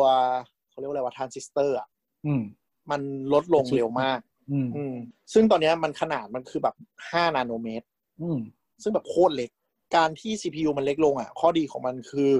มันทำให้การใช้งานอะไรเนี่ย มันรันกินไฟน้อยลงมหาศาล คือมันลดลงจากแบบ 13 ลงมา 11 ลงมา 9 ลงมา 7 ลงมา 5 เนี่ย ภายในไม่กี่ปีเองหลังๆ คือก่อนหน้านี้ CPU เราสตั๊กอยู่ประมาณแบบ อยู่ที่ช่วงแบบ 9 นาโนเมตร 9 ถึง 11อะนานพอ ยี่ สม สิบ ควร สิบสี่ เออแล้วมันไหลลงมาเร็วมากหลังๆ ไม่รู้ว่าแบบเกิดเกิดแบบเบรกทรูอะไรในการผลิตนะนะพอมันลงมา 5 นาโนเมตรอะสิ่งที่เกิดขึ้นคือ iPhone 12 เนี่ยหนึ่งมันใช้ OLED ซึ่งมันแดกแบตเพิ่มขึ้น ถ้าเราใช้ตลอดสองเครื่องมันเข้าใจว่าแบตลดลงด้วย ถ้าถ้าไม่อยากถ้าไม่อยากให้แดกแบตนะครับ ทุกคนใช้ดาร์กโหมดแล้วก็เปิดอาจจะช่วยครับ เออเออ ลองมาแล้ว ก็คือแบบ เหมือน iPhone 12 อ่ะ ลดแบตลง อืม ทุกลายเลย แต่ usage hour อะเท่าเดิม อืม ก็คือด้วยการช่วยของตัว eCPU ตัวนี้แหละ อืม เออ มึงช่วยทำให้เครื่องหนาขึ้นแล้วใส่แบตเพิ่มได้ไหม ใช่ไหมคือไม่เข้าใจว่าแข่งจะแข่งกันเบาแล้วแบบใช้งานได้เท่าเดิมทำ ไม่ใช่แล้วเสร็จแล้วอ่ะมึงทำเครื่องหนาขึ้นแล้วไงต่อทำให้เท่ากล้อง เออเนาะจะได้ไม่ต้องมีบัมป์ เออ มีบัมป์ทำไมก็ไม่รู้ไม่เข้าใจแบบงงโคตร ทำเฮียอะไรแล้วแล้วสุดท้ายคือยังไง มันมันมันบางลงกูถือแล้วก็ติดกล้องอยู่ดี แล้วก็ต้องไปหาเคสใส่เพราะก็ไม่อยากให้กล้องกระแทก แล้วสุดท้ายคือเครื่องก็หนาขึ้นมาอยู่ดี เออนี่แหละกูไม่เข้าใจสมาร์ทโฟนยุคนี้อย่างมากอย่างมาก ๆ แต่มันก็ถ้าเข้าใจในเชิงธุรกิจก็คือแบบ ไม่อยากให้แบตอึดมาก เพราะว่ามันก็ทำให้ไซเคิลน้อยเปลี่ยนมือถือกันน้อย นึกออกปะให้มันแบบพอเหมาะพอสมอ่ะ คือมันมันคำนวณมาแล้วแหละว่าแบบสองปีอ่ะแบตคุณจะเริ่มแย่ ที่คุณจะเริ่มรู้สึกว่าเอ๊ะแบตเริ่มเสื่อมแล้วซื้อเครื่องใหม่ดีก แต่ ว่า มันไม่ใช่สำหรับเราไงเราเปลี่ยนทุกปี และเหตุผลที่สองก็คือน้ำหนัก เข้าใจว่าน้ำหนักมันเป็นอะไรที่คอนเซิร์นมาก เพราะฉะนั้นคิดอะไรไม่ออกก็เลยแบบกล้องอ่ะ เนื่องจากกล้องมันเป็นเลนส์เลนส์ อืม ตอนนี้คือมันแทบจะติดกันแบบเชิงฟิสิกส์จนมันไม่สามารถจะลดกว่านี้ได้แล้ว อ่ะ อืม มันก็เลยหนาเท่านี้แหละ อืม แต่ว่าต้องลดน้ำหนักลงเพื่อความเบา เพราะว่าเขาจะมีคนคอนเซิร์นเรื่องน้ำหนักเยอะอืมพอมันเป็นงั้นก็เลยแบบได้กล้องออกมาที่ดูพิกลพิการคือมีบัมป์โผล่ขึ้นมา ดึง มึงก็ไม่ต้องใช้สแตนเลสสีจะได้เบา ไม่ได้มันพรีเมียมเฮ้ยเดี๋ยวไอโฟน12 ใช้อลูมิเนียมเว้ยอลูมิเนียมเกรดยานอวกาศ ใช่ใช่แต่ว่าตัวตัวที่ตัวแพงกว่านั้นก็คือเทสเลนอ่ะ อืม นั่นแหละครับ แล้วเขาก็มีคำเคลมอีกอันหนึ่งว่า GPU แรงสุด เออ ในตลาดสมาร์ทโฟนตอนนี้อะไรอย่าง ซึ่ง เออจริงๆ C- ตอนเนี้ย CPU ตัวเนี้ยที่ออกมาเออเคยพูดถึงไว้นิดนึงในสาวสาวๆ EP ช่างเถอะสัก EP หนึ่งมีคนถามมาได้แพท เออ ก็คือมันแรงพอๆกับไอตัว A12X กับ A12Z ก่อนหน้านี้ อืม ซึ่ง A12X กับ A12Z อ่ะ มันถูกใช้เป็นเครื่องสำหรับพัฒนา Mac ARM ใช่ไหมเออ แล้วมันแล้วจริงๆ performance ที่มันลองเทียบเทียบๆกันคร่าวๆอ่ะ มันพอๆกับ MacBook Pro เลย รุ่นกลาง ใช่ ๆเออ ซึ่ง ไว้เดี๋ยวไว้เดี๋ยวเดือนหน้าแหละ ถ้ามีอีเวนต์ Apple เรื่อง Mac เออ เดี๋ยวจะมาเล่าให้ฟังว่ามันโหดว่ามันโหดขนาดไหน ใช่ คือ ว่แบ การ บ เทียบเทียบสเกลกับคอมให้ฟังอ่ะคือทำให้ให้รู้สึกว่า Apple มันพัฒนาสิ่งนี้ไปแบบไกลขนาดไหนอ่ะ คือสมัยก่อนก็คนจะคิดว่าแบบ Apple แบบเฮ้ยสเปคกาเทียบกับ Android ไม่ได้ตอนนี้คือ ม CPU GPU Apple คืออันดับแบบต้นๆของตลาดแล้ว อืม คือต้นต้นของตลาดไม่ใช่แค่มือถือนะ คุณกำลังไปบี้กับเดสก์ท็อปอ่ะ คุณกำลังไปบี้กับ Intel อ่ะนั่นแหละ นั่นแหละครับ ก็เลยแบบแรงมาก เพราะฉะนั้นใครเล่นเกม iPhone ไม่ต้องห่วง แรงเหลือแหล่เหลือแบบเหลือแหล่เลยอ่ะ ในขณะเป็นแค่ iPhone 12 นะ ไม่ใช่ตัวท็อป ในขณะที่แบบคุณไปแบรนด์อื่นคุณต้องไปแฟลกชิพอ่ะถึงคุณจะได้ performance ที่แบบแรงพอสมควร ถัดมาโอ้ยก่อนที่จะไปอันถัดไป อันนี้ด่าไว้นิดนึงแต่นี่อ่านแชทไปด้วยเมื่อคืน คือตอนที่มันแบบว่า มันมีจังหวะที่จะกำลังจะไปดู CPU ใช่ไหมแม่งเป็นแบบคลิปแบบว่าคนเข้าพนักงานจะเข้าไปที่แลบ CPU อ๋อ ซึ่งมันก็เดินแล้วก็เอามือถืออะแตะแตะอะไรนะ ประตูอะไป ประตู เรื่อยๆติดติดติดติดติดติดอย่างเงี้ย ซึ่งคลิปแบบเพี้ยว่า เด๋อ ดูแล้วแบบอีเหี้ยอะไรวะเนี่ย นะฮะ คือว่าทำไมกูต้องใช้มือถือเป็นบัตรผ่านเข้าไปในแลบวะ นั่นแหละ ก็เขาจะโชว์ว่ามี NFC แต่ว่ามึงไม่ให้คนอื่นใช้ มึงเก็บไปให้ Apple Pay ใช้อย่างเดียวมึงไม่ให้คนอื่นใช้ ใช่ใช่ใช่จริง ๆ ก็คือใช้ผ่านประตูได้แต่ไม่กูไม่ทำ นั่นแหละนะครับ ทีนี้หลังจากนั้นเขาก็หลังจากจบอันนี้ไปใช่ไหมมันก็มีอะไรนะ ไปตัว MagSafe ที่ MagSafe ไอเซฟก่อนเนาะ เออ จำไม่ได้จำโฟล์ไม่ได้เลยว่ะ m a g s a f e เนี่ยเราอ่านแชท m a g s a f e อ๋อ m a g s a f e นะฮะถ้าใครเคยใช้ Mac มาก่อนหน้านี้ มาก่อนยุคที่จะใช้ USB-C หรือว่า Thunderbolt ชาร์จเนี่ย มันคือมีพอร์ตที่เรียกว่า m a g s a f e มาก่อน หรือถ้าใครยังใช้ Microsoft Surface นะฮะคุณจะได้พบเจอกับสิ่งที่ใกล้เคียงกัน อืม ก็คือมันเป็นหัวชาร์จที่ดูดด้วยแม่เหล็กเนาะเอามาใกล้ๆแล้วดูดอ่าหรือว่าดึอุ๊ย ง แม่งไม่มีเฮียอะไรเลยอะคือเอาแม่เหล็กไปแปะ อื คื ม อ ที่ชาร์จ คือต้องยอมรับว่าสมัยสมัยก่อนมันว้าวเว้ยเนื่องจาก อืม สมัยก่อนอะแมนบุ๊กเราต้องใช้เป็นแบบเป็นหัวกลมๆเสียบใช่ปะ อืม และ เขาเรียก barrel แบบ barrel เออแล้วแบบ ซึ่งอีหัวกลมๆเสียบเนี่ย มันก็มีปัญหาคือเดินเตะสายสายหลุดลากคอมลงไปแม็กเซฟยุคนั้นก็คือแบบ เป็นแม่เหล็กเว้ยคือถ้าเตะปุ๊บสายหลุดไม่ลาก อืม คอมลงไปจ้านวัตกรรมมากเลย อืม แบบสุดยอด แล้วซึ่งแบบพอหลังจากแม็กเซฟใช้ในแม็กแล้วอยู่แม็กก็เลิกใช้เปลี่ยนไป USB C อืม แล้วก็ eMac Safe เนี่ยก็คือแบบไปอยู่ในสายจีน ที่เราสามารถซื้อ magnetic charger จากแบบสายจีนได้เต็มไปหมดเลยเนี่ย ได้ในมือถือก็มี เออ เออ ใช้มันเยอะมากหลายคนก็ใช้นะ เพราะว่าแบบสะดวกเลย สะดวก ก็คือหลักการของ m a g s a f e m a g s a f e m a g s a f e ปลอมเนี่ย ที่ใช้ทั้งมือถือและคอมเนี่ยก็คือเหมือนมันมันจะเป็นพอร์ตนะ จิ้มค้างไว้เลย อีกด้านหนึ่งเป็นแม่เหล็ก แล้วก็เอาหัวแม่เหล็กมาจุ๊บอย่างนี้มันก็จะใช้เป็นเหมือน m a g s a f e ได้เนาะ อืม ทีนี้ อืม ก็คือจริงๆเหมือน Microsoft ได้จะมาตอนที่ Apple กำลังจะเลิกอ่ะ มาใช้ใน Surface ใช่แล้วทุกวันนี้ยังใช้อยู่นะ อืม แต่ของ Surface มันตลกอ่ะ มันไม่ได้แปะซะทีเดียวอ่ะ มันเป็นสอดเข้าไปหน่อยๆด้วย ใช่ คือของ Surface อะมันลึกเข้าไปพอสมควร คือ MagSafe อะมันจะไม่ค่อยลึก เออ แต่อันเนี้ยมันลึกเข้าไป ทีเนี้ยเตะแล้วมันก็จะ แต่มันก็หลุดนะ แต่มันก็มีความรู้สึกแบบเหมือนมันเสียบเข้าไปแล้วอะ อะไรเสียบ หัวชาร์จ เสียบเข้าไปในรูที่เครื่อง ไม่แต่คือคือชอบความเป็นแม่เหล็กก็คือเราส่วนตัวเราชอบ Mac Safe เพราะว่าเราไม่อยากแบบจับมือถือเราต้องมานั่งยัดรูนึกออกปะ อืม แม็กเซฟมันดีคือแบบมาเหมือไปใกล้ๆ แล้วก็ปล่อยมันก็แปะเข้าไปแปะเข้าไป ใช่ ซึ่งก็ไม่เข้าใจว่าจะแบบยกเลิกทำไมเว้ย เวลาปิดฟงปิดไฟอะไรอย่างเงี้ย เออ มันชาร์จยาก เออโคตรดีอ่ะ นั่นแหละ นั่นแหละ ก็ MagSafe มันกลับมา ใช้ Mag- กลับมา MagSafe เกิดใหม่ อืม MagSafe เกิดที่ iPhone นะครับโปรดักต์ลูกหลักของ Apple ก็คือมันจะเป็นวงวงแม่เหล็กเรียงเป็นวงกลม รอบโลโก้ Apple ซึ่งตรงกลางก็เป็นคอยชาร์จเหมือนสำหรับไวเลสชาร์จเหมือนเดิม ทีนี้ของที่มันจะทำมาคู่กันก็คือที่ชาร์จ MagSafe ก็คือเอาแม่เหล็กแปะปุ๊บ เอาไม้ใกล้ปุ๊บ ดูดติดแล้วก็ชาร์จไวเลสไปอืมหรือว่า ซึ่งเหมือน Apple เคลมว่าแบบก่อนหน้าเนี้ยที่เป็นไวเลสอเจอร์อ่ะ อืม เวลาเราวางบนแท่นอ่ะ บางทีมันไม่ได้อยู่อยู่ตำแหน่งที่ทำให้มันชาร์จดีที่สุด ใช่ ก็เลยทำแอร์ มันมีแม่เหล็ก แอร์แอร์พาวเวอร์ไม่สำเร็จสักที การที่มันมีแม่เหล็กอ่ะมันทำให้มันสามารถแบบไอ้ตรงคอยความร้อนอ่ะไอ้คอยปล่อยไฟฟ้า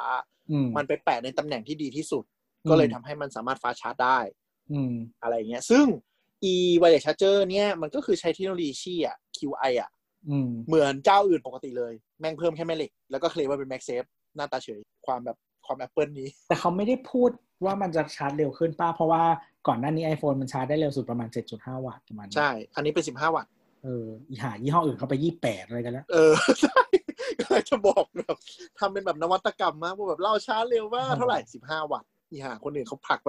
คืองงขนาดมือถือ Android หลักหมื่นโง่ๆมันยัง20 วัตต์แล้วอะ อืม มึงจะแบบอวดทำไม 15 วัตต์ ไอ oppo oppo อะไรนี่โอ้โหชาร์จแบบว่า ใช่ แต่ไม่เป็นไรจ้า กูมีแม่เหล็ก กูเหนือ กูเหนือกว่าพวกมึง พวกมึงมีแม่เหล็ก กูมี เดี๋ย แม่ วรอเหล็ก เดี๋ยวรอเดี๋ยวรอมาแน่นอน เชื่อ มาชัวร์มาชัวร์มาชัวร์แต่ซึ่งแบบอีหาแอนดรอยคนหนึ่งเขาก็ใช้อีนี่ปะอีที่ยืดแม่เหล็กในรถอะที่แบบลอกแผ่นเหล็กแปะข้างหลังได้ อืมใช่ใช่ ไอโฟนยูเซอร์หลายคนก็ใช้เห็นอยู่ ใช่เห็นเคยเห็นเข้าใจ อืม แต่ว่าความเฮี้ยคือมันโชมันมีเคสมันมีเคสที่มาคู่กันใช่ปะ เออ ในเคสใสแล้วก็มีแบบวงวงสีสีขาว คือ ซึ่ง คือเรา สึก เข้า ว่ เราเข้าใจว่าเราเข้าใจว่ามันเป็นแม่เหล็ก อืม ทีนี้พอทำเคสใสอะมันก็จะเห็นแม่เหล็กมันไม่สวย มันก็เลยเอาวงสีขาวไปลอง เขาบอกว่าเขาบอกว่า MagSafe มันสามารถ pass through ได้ แปลว่ามัน อืม ซ้อน accessory ของ MagSafe อะซ้อนกันได้ อืมคือเดี๋ยวนะไอตรงไอเคสอะคือเรายังไม่ได้ใจเห็นของจริงไงเลยไม่รู้ว่าแบบเคสมันเป็นแม่เหล็กหรือเปล่า มันเป็นแม่เหล็กด้วยใช่ปะตัว น่าจะอีเคสอะ นะน่าจะ เออแต่ก็คือแบบเอออุบาทดีอะคือเหมือนกับเราซื้อเคสใส่แล้วก็คิดว่าจะแบบให้ใส่ทั้งเครื่อง ตอนนี้คือจะมีอีวงขาวๆอยู่ด้านหลัง เหมือนเหมือนเวลาใครซื้อ hard case แบบยี่ห้อที่ไม่ใช่ Apple แล้วมันเว้นโลโก้ Apple ไว้ให้อะ เออ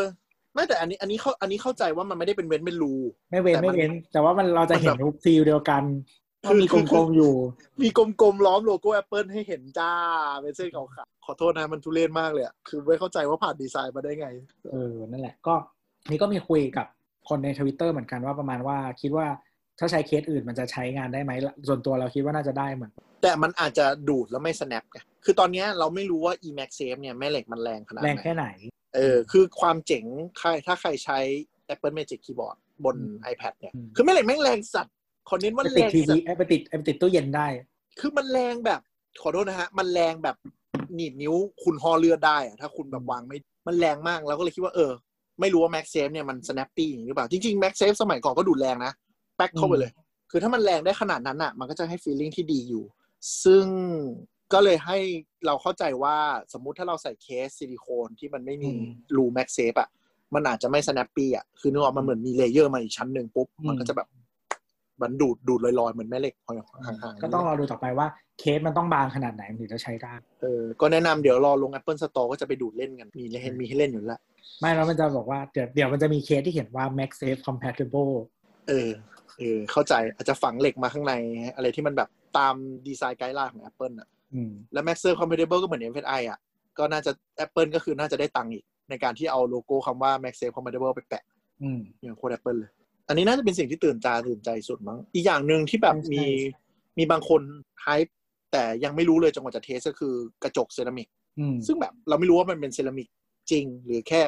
ตั้งชื่อว่าเซรามิก นี่ คื ว่า อ ตั้งชื่อ อืมคือ Apple เนี่ยมันมีวีรกรรมอย่างตอน Apple Watch อืม คือ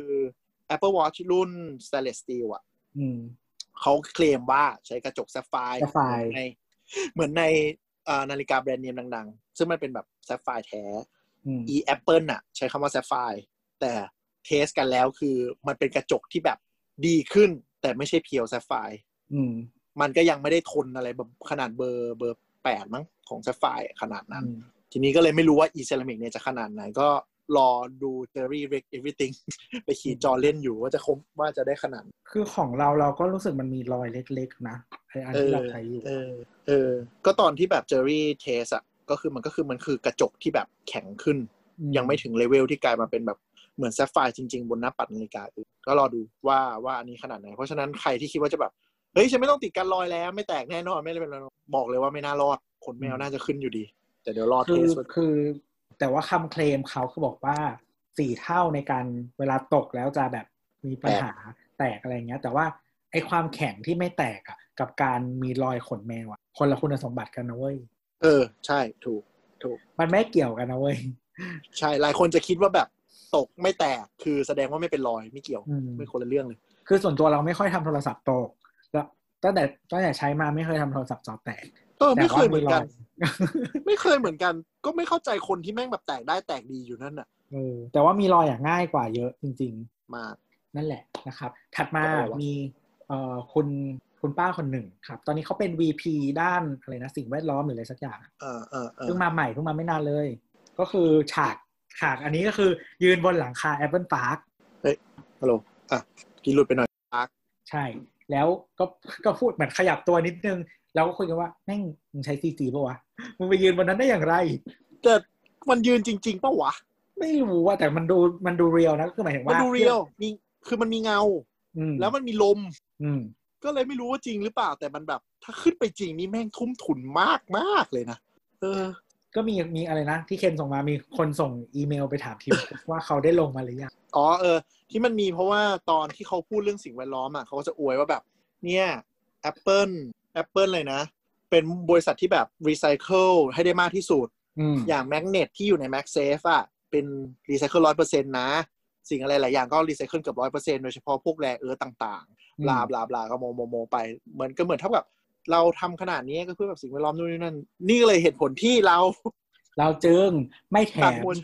ไม่แถมอะแดปหัวชาร์จอะแดปเตอร์ไปให้ในกล่อง ไม่แถมหูฟัง ไม่แถมหัวชาร์จ ไม่แถมหูฟังไม่แถมหัวชาร์จ ซึ่งนอกจากอันเนี้ยคือแบบว่า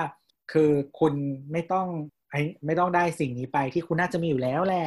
ต่างๆ เขาบอกว่า นะ แบบเรามีชาร์จเจอร์ในตลาดที่เป็นของ Apple เนี่ย เท่ากับจำนวน iPhone ที่ขายไปทั้งหมด ซึ่ง อืม เป็นหลักพันล้านชิ้นอยู่แล้ว อืม เราก็คิดว่าไม่จำเป็นจะต้องแถมอีกต่อไป เพราะเดี๋ยวคิดว่าทุกคนน่าจะมีพอใช้แหละก็เลยตัดแม่งเลย และ อืม การตัดเนี้ยทำให้เราเหมือนกับลดการผลิตรถไปทั้งหมด 4 5 0 0 0 0 คัน อะไร เจ้า อ วะ ย่างนั้นแต่ เออแบจำบจำเลขไม่ได้ แต่ เออ ว่านอกจากอีตัดไปแล้วเนี่ยไม่แบตเตอรี่รุ่นหายไปกล่องยังเล็กลงด้วย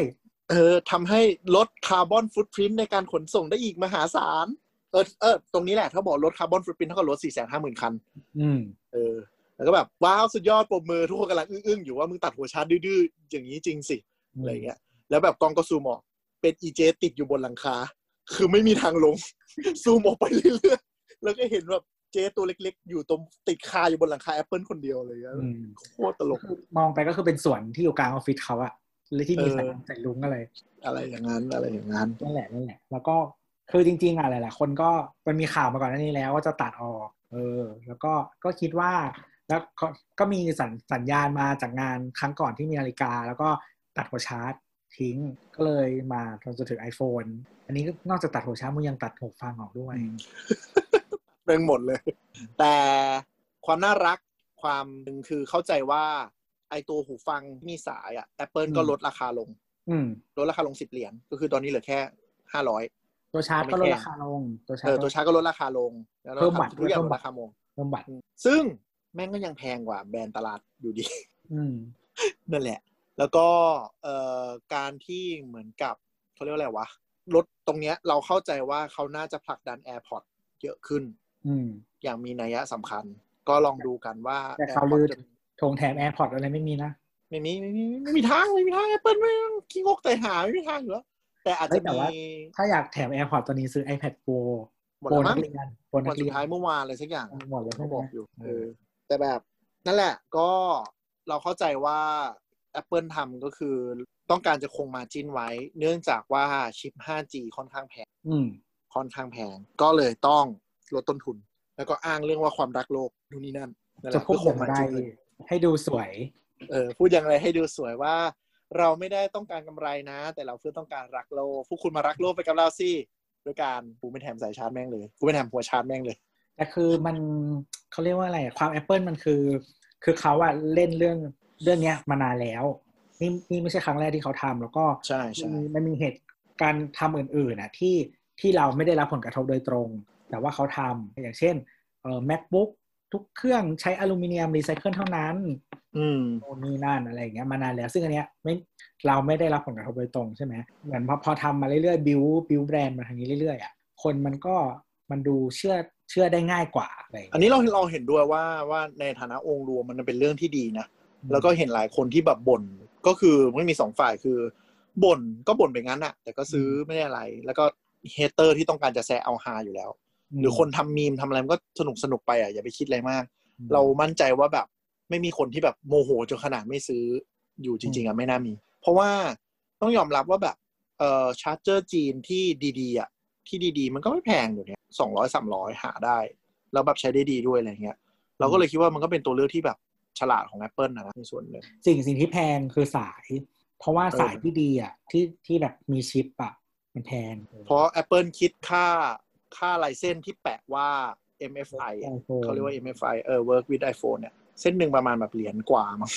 เออ แพงโคตรอ่ะ เพราะฉะนั้นแบบคือคุณจะเห็นสาย USB ยี่ห้อไหนก็ตามที่แบบด้านหนึ่งเป็น USB หรือ USB C อะไรก็ตามถูกแค่ไหน Lightning ไม่เคยถูกเท่านั้น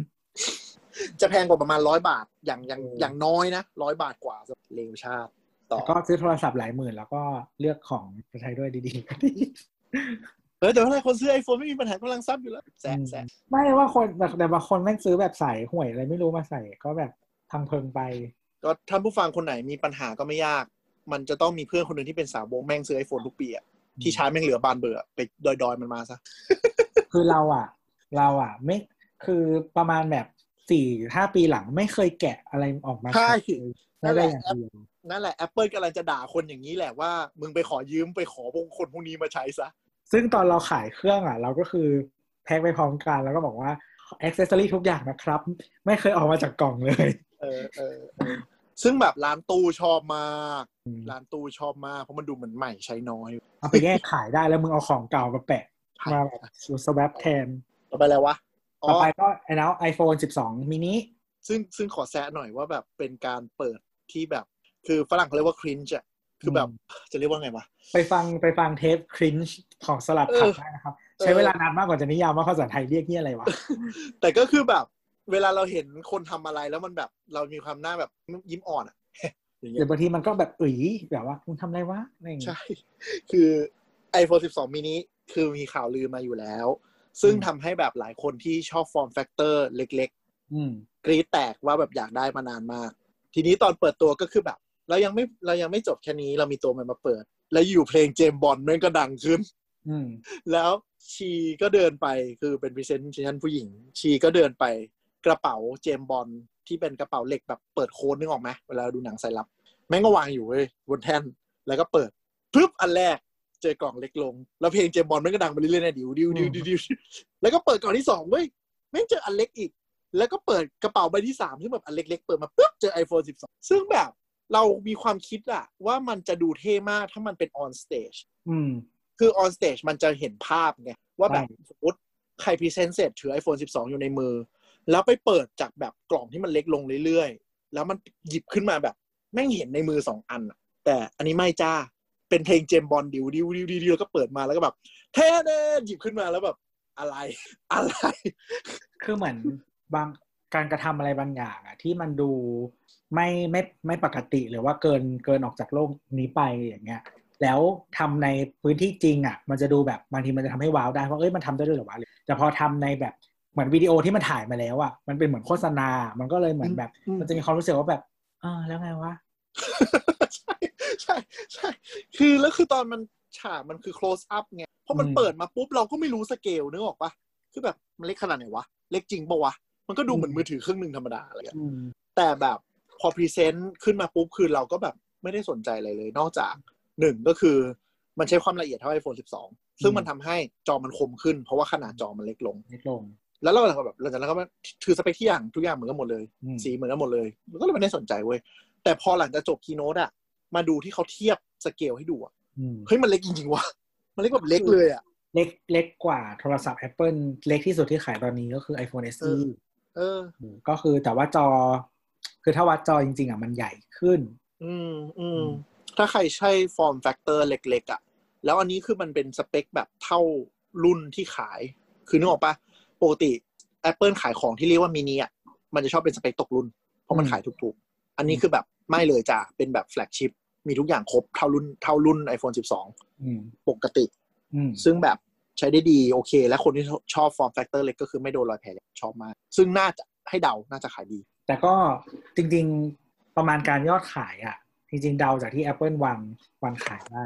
ได้เลย เขาคิดว่าขายดีที่สุดก็คือ iPhone 12 นี่แหละมินิอาจจะ อืม ขายดีไม่เท่าเนาะอาจจะแบบ อยู่แล้วอยู่แล้วเพราะว่า iPhone 11 ที่เปิดมาก็คือยอดขายประมาณเท่าไหร่วะสามสิบเกือบสี่สิบเปอร์เซ็นมั้งเป็น อืม iPhone 11 รุ่นที่แล้ว iPhone อืม 11 คือแบบโปรโปรไม่ได้ขายดีขนาดนั้น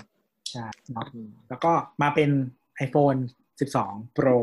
และ Pro Max นะครับ ก็หน้าตาเหมือนกัน สีไม่เหมือนไม่มีสีเขียวกับสีแดง เป็นสีน้ำเงิน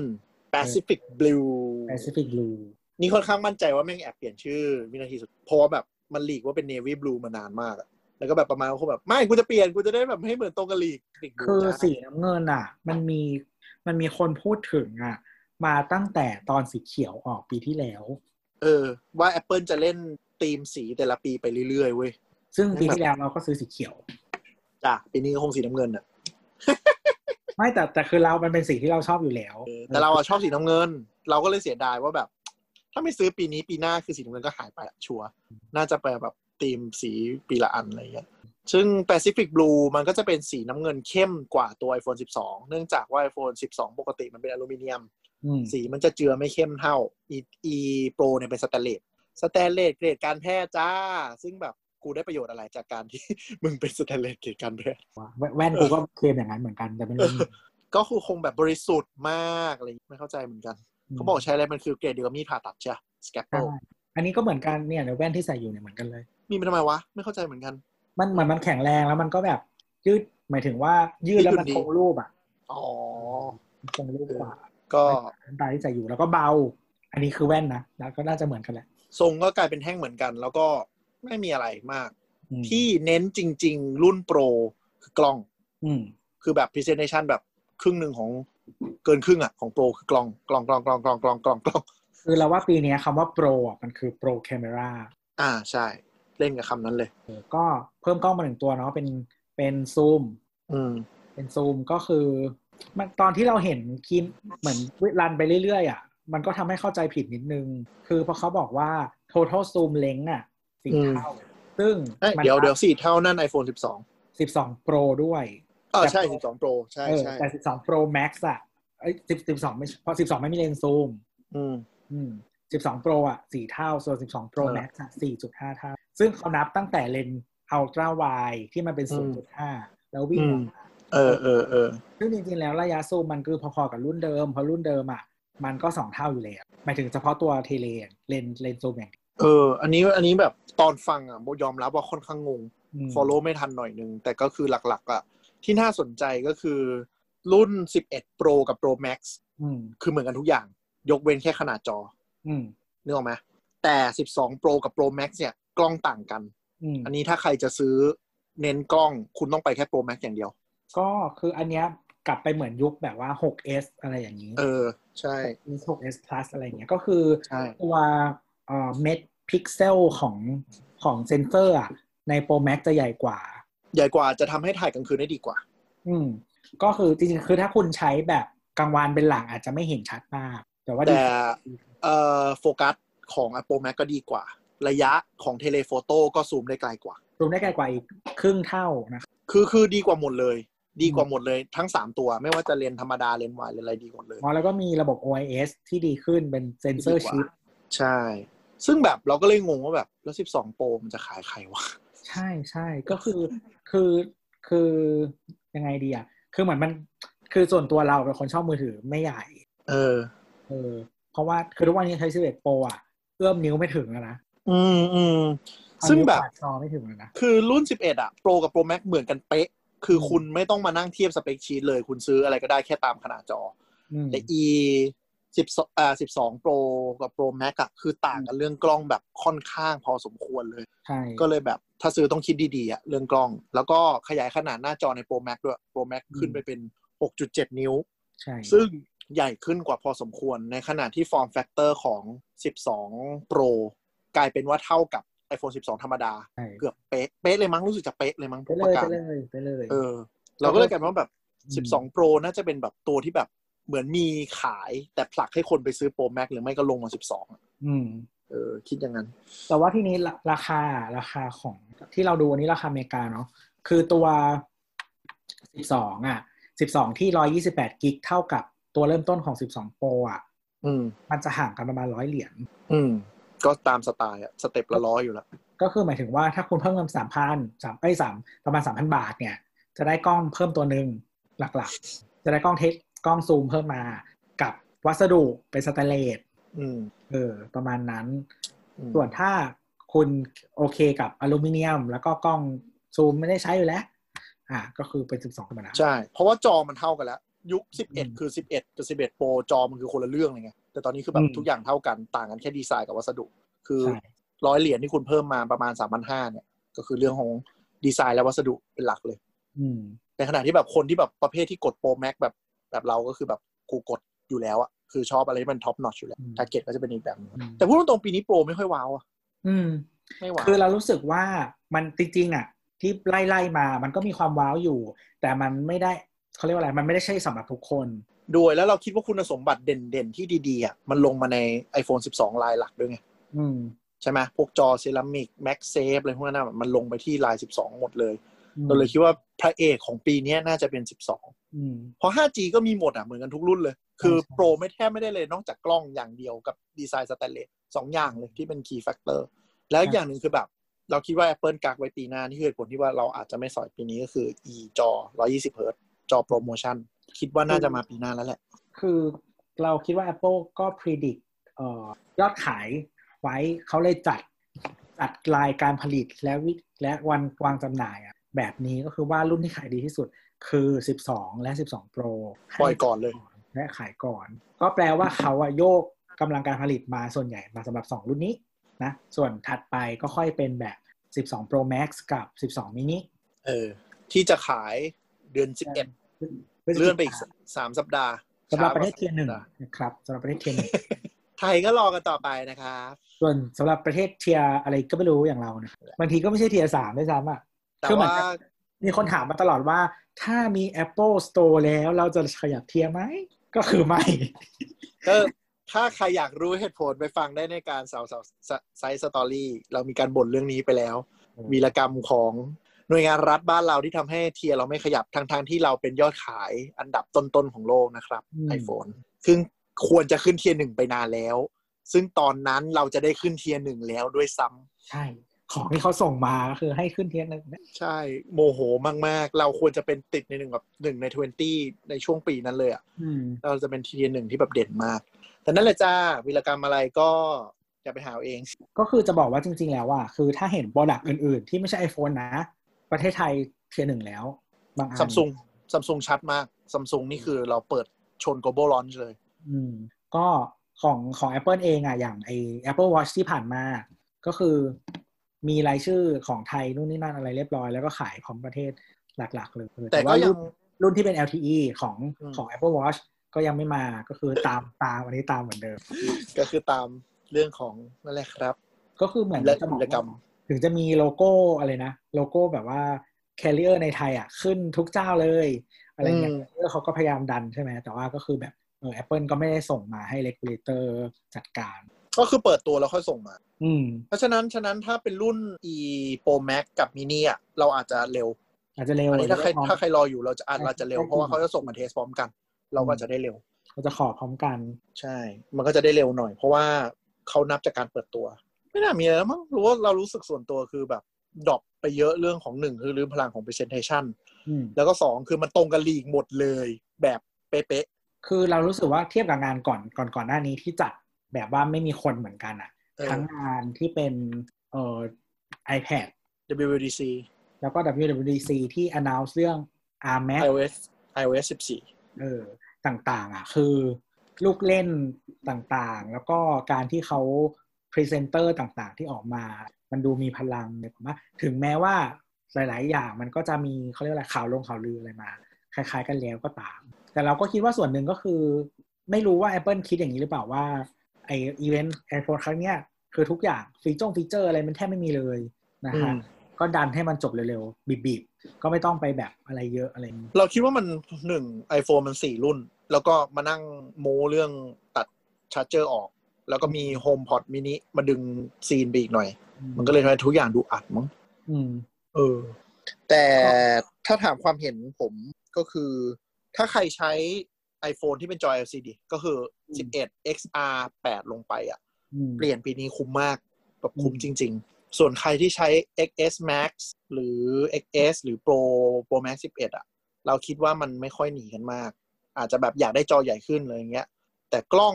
ก็คือแบบถ้าใครซีเรียสเรื่องกล้องก็เหมาะ แต่ถ้าแบบไม่ได้มองอะไรมาก ทนใช้ได้อีกปีได้ เพราะว่า iOS มันแบบหลังๆ มันแบบอายุค่อนข้างยืดอ่ะ ไม่อืดไม่อะไรเร็ว ใช้แบบได้สบาย ยืดมากๆแต่ว่าก็เฮ้ยแต่ว่าจริงๆ ถ้าขายเครื่องได้ราคาดีอ่ะเปลี่ยนก็ได้นะ เออจริงจริงจริงคือสินค้า Apple มันจะมีเสน่ห์ความอย่างหนึ่งคือถ้าเราแบบใช้แล้วเปลี่ยนทุกปีขายทุกปี เราจะเหมือนจ่ายต่อปีไม่ค่อยแพงเท่าไหร่ คือเราเคยคิดเหมือนกันแบบว่า ระหว่างเปลี่ยนปีเว้นปีกับเปลี่ยนทุกปีอ่ะจริง ๆ แล้วอ่ะเงินที่ใช้อ่ะพอๆกันเออในในอันนี้คอนดิชันว่าคุณรักษาเครื่องนะ จึงจะได้ราคา อ่า เปลี่ยนเออ คือคือถ้าเรามองว่าเรามีค่าใช้จ่ายต่อเดือนที่จะจ่ายเป็นค่าเครื่องอะสมมติเราลงทุนก้อนแรกไปสามสี่หมื่นปุ๊บ อืม หลังจากนั้นเราเปลี่ยนทุกปีนะ มันจะตกประมาณแบบค่าเสื่อมเดือนละพันกว่าบาท คือเพิ่มปีละประมาณหมื่นหรืออะไรประมาณเนี้ย อ่าอ่ามันจะไปอย่างนี้ไปเรื่อยๆเลย แต่ถ้าคุณเริ่มเป็นสองปีปุ๊บจะตกแรง อืม แต่ถ้าคุณจะใช้ให้คุ้มอ่ะแนะนำคือสามปีขึ้นไป สาม แล้ว ปี คุ นั้ ณ นมัน นจะเป็อันี้นมันจะคิดราคาหมายว่า total cost มันจะอีกแบบหนึ่งแล้วอ่ะ ใช่ ก็คือเหมือนกับ ราคา สี่หมื่น สอง แล้วคุณหารสามสิบหกเดือนอ่ะ มันคือเดือนละพันกว่าบาทเหมือนกันไง อืม แล้วคุณก็ไปอัพใหม่เลย อัพใหม่เลยทุกๆสามปี แต่สองปีอ่ะ ใช่ไม่คุ้ม อืม สองปีจะเหนื่อยสุด คือสองปีกับหนึ่งปีที่เราบอกว่ามันใกล้เคียงกันเงินที่ทั้งทั้งทั้งหมดที่เราลงไปอ่ะ มันจะใกล้เคียงกัน ถ้าคุณ อืม รักษาเครื่องโอเคอ่ะเงินจะ ใช่ ใกล้เคียงดังนั้นอ่ะเปลี่ยนทุกปีมันเลยคุ้มกว่า เปลี่ยนสองปีอะไร คือสองปีอ่ะสองปีมันแย่ตรงที่อีค่ายโทรศัพท์ มันจะเอามือถือมาดั้มกันราคาหนักมากด้วย ม คือกลายเป็นว่ามันเขาไม่ต้องมานั่งซื้อมือสองไงเขาไปซื้อพวกนั้นดีกว่า แล้วเออแต่ว่าปีเนี้ยไม่มั่นใจ เพราะว่า เพราะว่าไม่รู้คนยังมีกำลังซื้อกันอยู่หรือเปล่า เป็นไปได้เราเราอาจจะได้เห็นถ้าใครไม่รีบ รอสองเดือน รับรองเห็นโปร iPhone 12ทะลัก อืม เพราะว่าเทรนด์ปีนี้ชัดมากตั้งแต่งานมือถือที่ผ่านมา อืม งานโมบายเอ็กโปที่ก่อนก่อนหน้าเนี้ย อืม ราคาเฉลี่ยลงราคาเฉลี่ยมือถือที่ขายออกเนี่ย ลงไปประมาณเกือบห้าพันอ่ะ อืม เออคือลงไปเยอะลงไปหนัก ส่วนหนึ่งคือค่ายมือถือก็เปิดตัวทุกตัวราคาต่ำลงด้วย และอัดโปรหนักขึ้นด้วย อืม เพราะฉะนั้นมันแบบแทบจะเป็นไปไม่ได้เลยที่ Apple จะไม่ต้องตาม แต่นิสัย Apple คือ อันนี้ขายผ่าน Apple Store ขายออนไลน์กูจะไม่แตะไม่ยุ่งไม่ทำโปร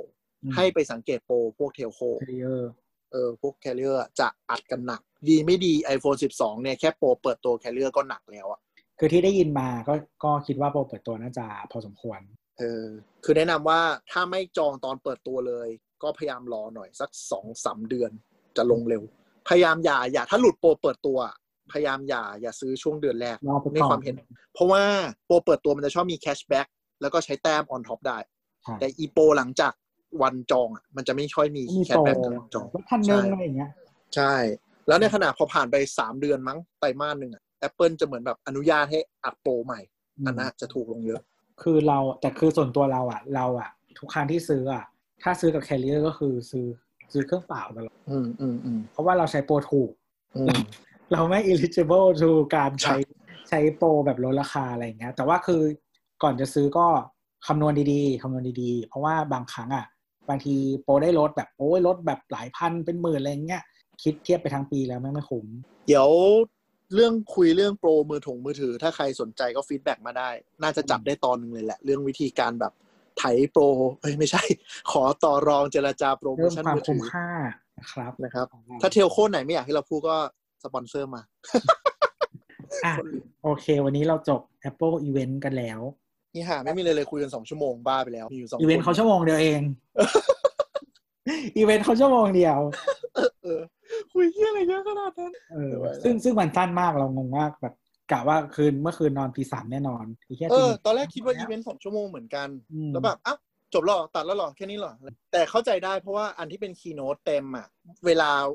วนๆส่วนอื่นอ่ะ จะเป็นทีมคุกโม ผลประกอบการ อืม โมบรรยากาศ โมนู่นนี่นั่น ซึ่งตัดพวกนั้นไปหมดเลย ตัดแบบตัดไปเกลี้ยงเลยอ่ะ ไม่มีไอ้นี่ด้วยแบบเปิดสาขาใหม่ที่บางทีจะโชว์อะ อืม ก็ไม่มีเอาออก เปิด อ่าเปิดสาขาใหม่บรรยากาศใหม่ มีปีนี้ Apple มีอะไรบ้าง iPhone ขายไปทั้งหมดกี่ล้านเครื่อง คือปกติทีมโคจโมพวกนี้ตลอด แล้วตอนจบก็จะมีแบบ wrap up อีกเกือบ 10 นาทีอะโมโมโม accomplishment มีภาพสวย ๆ อะไรเงี้ย ก็คือหายเกลี้ยง จบเร็วมากแบบตกใจ คือเราว่า โควิด มันมีผลแหละ อืม ครับ ด้วย เลขต่างๆ ถ้าไม่สวยงามบางทีก็ไม่อยากโชว์ แล้วก็ไอเรื่องการเปิดปิดสโตร์เนี่ยเออบางที่ก็แบบเปิดปิดเปิดเปิดปิดหมายถึงว่าสาขาปัจจุบันปกติอ่ะก็แม่งเปิดปิดเปิดปิดเปิดปิดสาขาใหม่ก็แบบกล้าๆกลัวๆอะไรอย่างเงี้ย บรรยากาศมันไม่สวยด้วยแหละนึกสภาพเอาจริง ๆ อ่ะ ถ้าไม่มีโควิดอ่ะ งานเปิดเซ็นทรัลเวิลด์เราได้อยู่ในคีโนแอปเปิลแน่นอนอะ อืม มั่นใจ แต่ก็คือไม่มีจ้า เพราะว่าแบบไม่มีใครอยากเห็นภาพต่อคิวกลางฝนหรือใส่หน้ากากอะไรอย่างนี้กันปะวะดูมันไม่ แล้ว เวิร์ คื ก อ อะ แล้วคือแบบตอนเนี้ยประเทศที่ที่ที่เปิดนิวสโตร์ได้แบบปกติอ่ะมันมีไม่กี่ที่เว้ยเออคือคือไทยอะ ใช่ เปิดได้ นี่คือว่าโชคดีแล้วอะไรเงี้ยสิงคโปร์ ใช่ แต่ว่าแบบเออประเทศอื่นๆมันยาก ก็นั่นแหละ นั่นแหละครับ ก็นี่คือการมอย เมามอย นะครับ ก็ถ้าคุณชอบอยากติชม หรือว่าอยากพูดคุยกับเรานะครับ ก็มาคุยกันได้นะฮะ ได้ ที่ Twitter at techjocktalk นะครับ แล้วก็ อย่าไปเบื่อ เอออยากให้มีการคุยกันเยอะๆ เพราะว่าบางทีมีท็อปิกอะไรที่น่าสนใจ หรือว่าท่านผู้ฟังอยากรู้เราก็จะหยิบมาพูดหยิบมาเนาะ ครับ ช่วยเราคิดคอนเทนต์นั่นแหละ อืมคิดไม่ออกเหมือนกัน ก็สำหรับวันนี้ สวัสดีครับ ได้สวัสดีครับทีเจเคนลาไปก่อน ทีเจตัวลาไปก่อนนะครับ สวัสดีครับ